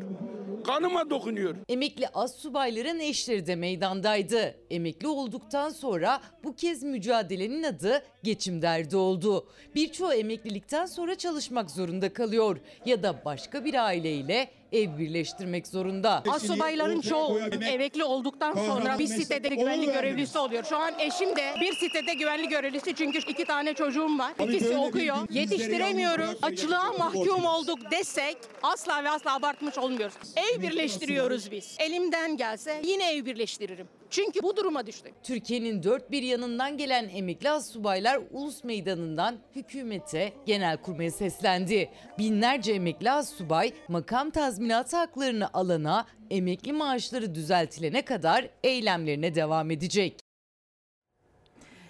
Bir emekli büyüğümüz vardı. Ne dedi? 15 bin lira alıyorum. Kanseri yendim. Açlığımı yenemiyorum dedi. Aslında biz her zaman için 7500 lira ya da işte 10 bin lira üzerinden en düşük emekli aylığı üzerinden değerlendiriyoruz emeklilerin durumunu. İnsanca ve onurlu bir yaşam sürmek için yeterli olacak ölçüde bu zamana kadar verdiğimiz emeklerin karşılığını istiyoruz. Yardım, sadaka, lütuf istemiyoruz diyorlar ama sadece 10 bin lirayla 7500 lirayla geçinmek değil 15 bin lirayla 20 bin lirayla geçinmek de kolay değil sevgili izleyenler bu ülkede. Yani açlık ve yoksulluk sınırı rakamlarının her geçen gün, her geçen ay güncellendiği ülkemizde onlar yoksulluk sınırını hedeflemeyi bir kenara bırakıyorlar. Açlık sınırı bari olsun diyorlar ki açlık sınırı da zaten asgari ücretin dahi üzerinde düşünürseniz bugün. Dolayısıyla e, bilmiyorum belki de daha yüksek beklentisi olmalı. Belki de en düşük asgari ücret e, seviyesinde olmalı en düşük emekli maaşı demek yerine yoksulluk sınırını belki de hedeflemek lazım. Bu insanların ona da hakkı var çünkü. Şimdi berber fiyatlarıyla devam edeceğiz. İstanbul'da buna dair bir zam haberi var. Semt semt değişiyor tabii ama bir saç sakal tıraşı dediğiniz zaman 500 liraya kadar çıkabiliyor maliyet.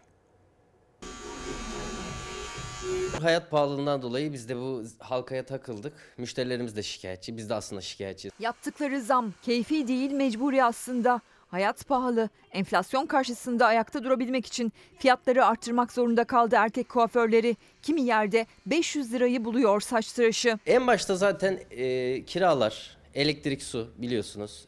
Hayat pahalılığı bunlardan ibaret. Zaruri ihtiyaçlarımızı karşılamak için mecburen biz de yaptığımız işlerde fiyat artışına gittik. İstanbul'daki berberlerde fiyat tarifesi semte göre değişkenlik gösterse de bu yıl saç sakal tıraşı fiyatları 250 ile 500 lira arasında seyrediyor. Berberler kiralara ve malzemelere zam geldikçe fiyat artışına gitmekten başka çare bulamadı. E, gelen tüm sektörün içindeki müşterilerimiz de kendi çalıştıkları alanda zam yaptığı için bizi anlayışla karşıladılar. Saçı 250 TL'ye kesip sakalı 100 TL'ye yapıyorduk. Şu an sadece saçı 300-350 TL bandına çıkarıp sakalı da 150-200'e çekmeye çalışıyoruz. Bakırköy'deki bir berberde fiyatlar böyle. Müşteriler kendilerinin yaşadıkları ekonomik sıkıntıları da düşünüp hak veriyor yapılan zamlara. Esnaf arkadaşlara da e, hak veriyorum. E, Artık enflasyon oranı o kadar çok yükseldi ki kiralar arttı, elektrik, su, bu berber e, malzemeleri. O yüzden bu durumu artık hayatın olağan akışında o kadar zamlar geldi ki doğal karşılıyorum. Şimdi berber fiyatlarından zeytinyağı fiyatlarına doğru gideceğiz. Geçtiğimiz haftalarda zeytinyağı fiyatlarının hangi mertebeye ulaştığına dair haberleri aktarmıştık. Bu yıl zeytinyağı da yok yılı. O yüzden de biraz fiyatlar arttı. Bazı bölgelerde özellikle kuraklığın etkisiyle rekolte düştü. Zeytin dendiği zaman bizim Yunanistan'la İtalya ile büyük bir yarış içinde olmamız gerekirken maalesef üretim potansiyelimizin e, ait olması gereken yerde, olduğu yerde birlikte yarışamıyoruz bu konuyla ilgili. Zeytinyağı fiyatları da alıp başını gidince hal böyle olunca sahtesi de ortaya çıkmaya başlıyor. Şişe şişe yağ, zeytinyağı görünümlü ama değil. Antalya'da tam 3,5 ton sahte zeytinyağı ele geçirildi. Antalya'nın Kepez ilçesinde 6 kişinin gümrükten geçirmeden yurt dışından sahte zeytinyağı getirdiği ihbar üzerine jandarma harekete geçti. Şüphelilerin yağları sakladıkları depoya baskın düzenlendi.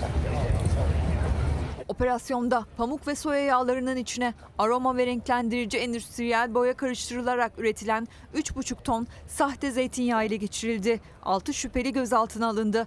Haklarında insan sağlığını tehlikeye sokacak şekilde gıda maddesi üretmek suçundan işlem yapıldı. Depoda ayrıca 80 litre pamuk yağı ve 1500 plastik bidon da ele geçirildi. Aceleci bir bebek ömrü boyunca anlatacağı bir doğum hikayesine sahip artık. Birden sancım tuttu. Ben de çok akılmaya başladım. Bir baktım su önce suyum geldi sonra bebek geldi. Karı koca minibüse bindiler, kucaklarında bebekleriyle indiler. İstanbul Bahçeli Evler'de 7 aylık hamile Mizgin Güçlü minibüste erken doğum yaptı. Erken doğum oldu daha 7, 7 aylık. 32 haftalık hamile Mizgin Güçlü soğuk algınlığı şikayetiyle hastaneye gidecekti. Avcılar'da oturan çift önce kendi semtlerindeki hastaneye gitti ancak kadın doğum bölümü olmadığı için Bakırköy'e gönderildiler. Oradaki hastane de aynı nedenle Bahçeli Evler'e yönlendirdi çifti. Yayla Topkapı seferini yapan minibüse bindiler. Yayla ışıklar dediğimiz yerde sancısı gelmeye başladı. Minibüste bindiğimizden başladı sancıları. Ellerini hareketlerini görüyorum bayağı ba- sesini de çıkartmıyor. O an minibüste olan bir başka yolcu, bir hemşire, genç kadının nefes alışverişlerini düzenledi, sakin olması için telkinde bulundu. Doğum başlamıştı. Mizgin güçlü sancı çekerken minibüste seyir halindeydi. Şoför genç kadını hastaneye yetiştirmeye çalışıyordu. Hastaneye birkaç dakika kala aceleci bebek dünyaya gözlerini açtı. Bağırdılar minibüse hızlan hızlan diye doğum yapacak diye. Minibüse Allah razı olsun hızlandı aynı ambulans şoförü gibi. Bayağı erkek vardı. Parmağı utandım. Orada demir vardı. Demirleri tutunca kendimi sıktım. Sıkınca da zaten bebek geldi. Doğum oldu aşağı indiler. Yolumuza devam ettik. Ben de yeni babayım. 20 gün önce çocuğum oldu. Şimdi arkadaşımız e, bayanı doğuma yetiştirdiği için adını Ebe Hakan koyduk. Artık minibüs durağında Ebe Hakan olarak anılmaya başlayan minibüs şoförü de henüz 20 gün önce bebeğini kucağına almıştı. O da şaşkındı. Yolcular da ailede. Genç çiftin bir buçuk yaşında bir oğulları daha var. Kızlarının adını da Asmin koydular. Annenin de bebeğin de sağlık durumu iyi. Uçakta gördük, takside gördük de minibüsün içinde ilk defa hep şahit olduk. Yolculardan da Allah razı olsun. Hepsi yardımcı oldular. Bir avazda kurtarsın Allah derler hamile kadınlara. İkinizi de Allah bir avazda kurtar. Bir avazda kurtulmuşlar gerçekten. Birazcık yer seçiminde bir gariplik olmuş ama netice güzel olmuş. Hepimiz birlikte gülümsedik. Şöyle bir kayıp eşya bürosu olsa, ay buraya yıllar boyunca kimler neler bıraktılar, neler unuttular, neler emanet ettiler acaba diye şöyle bir girsek baksak eğlenceli olmaz mıydı? Kartlar, kimlikler, altın takılar, kol saatleri, düdüklü tencere, çeşit çeşit kıyafet, cep telefonları. Kimi otobüste, kimi dolmuşta unutuldu. Bir daha da soran olmadı. Özellikle gelinlik, halı, e, böyle büyük malzeme olarak. E, ha bilgisayar, laptop bunlar çok geliyor mesela. Özellikle son zamanlarda e, telefon çok fazla. Bazısının maddi değeri büyük, bazısı da manevi açıdan paha biçilemez ama hepsi de sahiplerini bekliyor. Kayıp eşya bürosunda, Erzurum'da toplu taşıma araçlarında unutulan eşyalar. Büyükşehir Belediyesi Ulaşım Daire Başkanlığı bünyesindeki kayıp eşya bürosunda tutuluyor. Gıda eşyalarını imha ediyoruz zabıta eşliğinde. E, ama diğer zinnet eşyası olsun, telefon, kulaklık, e, işte benzeri e, malzemeler ise ta 5 yıla kadar burada tutuyoruz. Burada şu anda yaklaşık 2500 adete yakın e, malzeme bulunmakta. Zinnet eşyasından paraya kadar, işte cüzdanından elbisesine kadar her çeşit malzeme var. En çok vatandaşın unuttuğu malzeme giysi eşyasıyla telefon ve kulaklık tipi bir de gözlük. Cüzdan hatta bazı cüzdanların içerisinde yüklü miktarda da para da var. Altın takılar, cep telefonları, bilgisayarlar, içi para dolu cüzdanlar. Soran yok. Hepsi sahibinin yolunu gözlüyor. Alkol metre var. Çok değerli zinnet eşyaları var. Tahmini bedeli şu anda e, yaklaşık 600-700 bin TL'ye yakın burada malzeme bulunmakta. Geçen mesela bir gelinlik gelmişti burada. Şu anda burada değil. E, sahibi bir ay sonra çıktı. Kayıp eşyalar emin ellerde. Sahipleri ise farkında bile değil. Kayıp eşyalar belli ki emin ellerde. Evet sahipleri akılları beş karış havada. Daha ne olsun E, mesajları gelmeye devam ediyor. Türkiye'de emekliler seçime doğru giderken ellerindeki gücün farkında değiller. Onun için hep düşük ücrette kalırlar deniyor. Akyüz Servet. Evet ülkemizde seçmen olmanın gücünün farkında olmayanlar sadece emekliler değiller şüphesiz. Ben de böyle düşünüyorum. Emekli emekliyor daha ne olsun mesajını Kasım Arslantaş göndermiş. Kasım Bey sıradaki haberin öznesi de Kasım Dede. Kasım Dede bakın sayılara lütfen dikkat edin.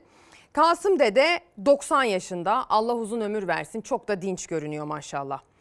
Kendisinin evi yerden yaklaşık 75 metre yükseklikte bir tepenin zirvesinde. Evine giden arabanın geçebileceği bir yol yok. 300 metrelik teleferikle 75 metre yükseklikten adeta uçarak gidip geliyor evine yaklaşık 35 yıldır.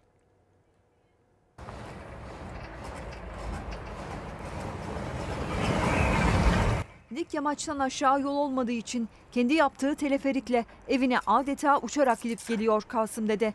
Yaklaşık 35 senelik bu teleferik uçurumun tepesindeki evlerine ulaşabilmelerinin en kısa yolu. Yerden 75 metre yükseklikte 300 metre boyunca süren bir yolculuk bu.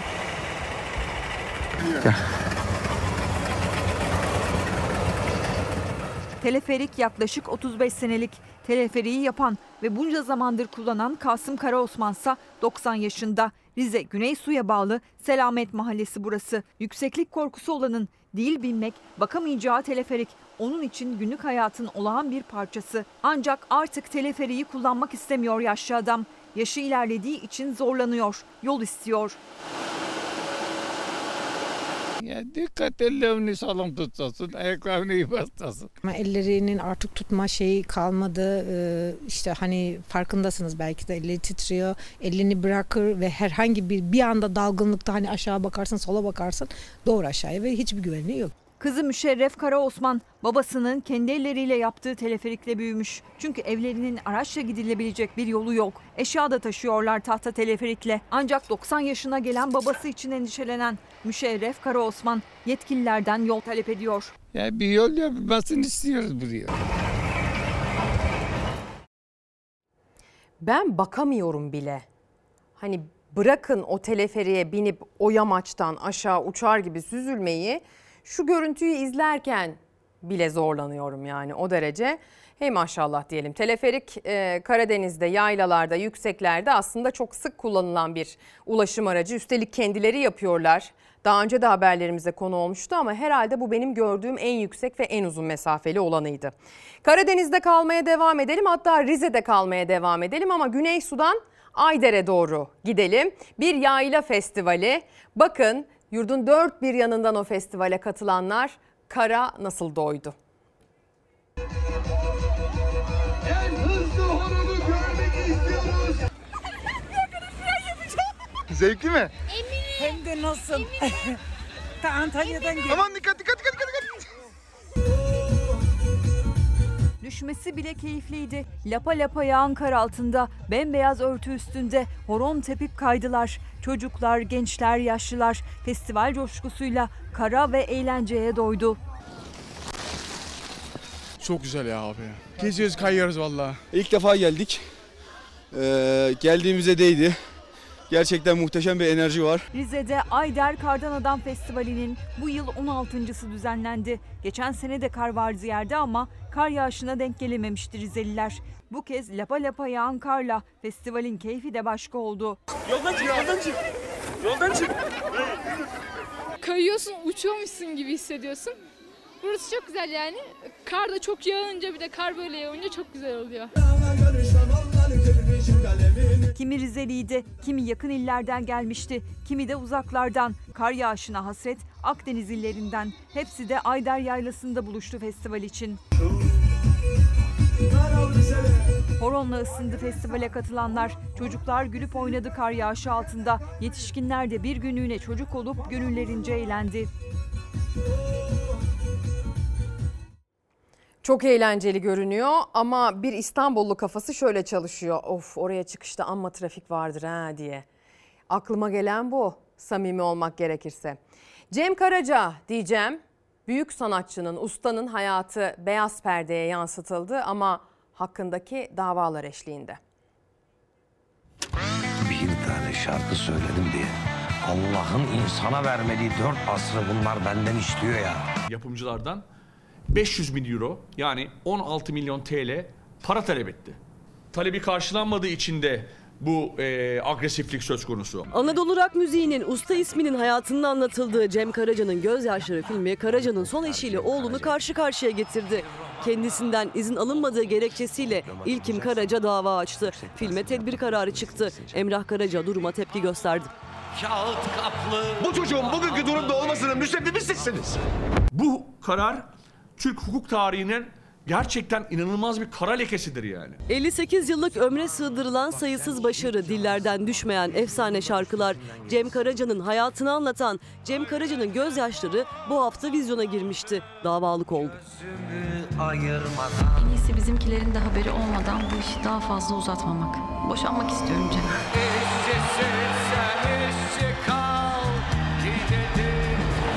Babam evde mi? Enteresan bir süreçten geçiyoruz. Muhteşem bir galanın sonunda e, çok emek verilmiş ve e, gerçekten galaya gelen herkesin ve ilk gün itibariyle sinemaya giden de e, tüm izleyicilerin neredeyse tam not verdiği bir filmin sonunda e, gösterime girdiğimiz ilk hafta böyle bir şeyle karşınızda olmaktan dolayı gerçekten üzüntülüyüz. Başarılı oyuncu İsmail Hacıoğlu'nun tıpatıp Cem Karaca'ya dönüştüğü, kadrosunda Fikret Kuşkan, Yasemin Yalçın, Meral Çetinkaya gibi usta isimlerin yer aldığı yapım galasıyla da ses getirmiş, Cem Karaca hologram teknolojisiyle sahne almıştı. Öyle cemal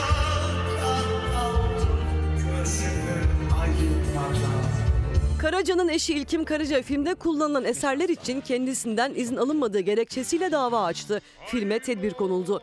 İlkim Karaca'nın 3,5 milyon lira vermesi halinde film vizyondan kalkma tehlikesiyle karşı karşıya. Davacı taraf babamın son eşidir. İşte evler mevler zaten babamın vefatıyla her şey e, paylaşıldı, bitti gitti. Benim bu filme verdiğim 4 bölü 3 haklarla, e, şarkı haklarıyla alakalı izinden ibarettir. Kendisinden de bu e, filmle alakalı bir izin almamızı gerektirecek bir durum olmamıştır. Cem Karaca'nın oğlu müzisyen Emrah Karaca kararı tepki gösterdi. İzin alınacak bir durum yoktu dedi. Kendisine avukatlar aracılığıyla ve işte yapımcılar aracılığıyla ulaşıldı. Kendisine soruldu ve kendisi bizden, daha doğrusu ben bizden derken yapımcılardan 500 bin euro yani 16 milyon TL para talep etti. Emrah Karaca davanın düşmesi için sonuna kadar itiraz haklarını kullanacaklarını açıkladı. Vazgeçmem yolumdan. Bak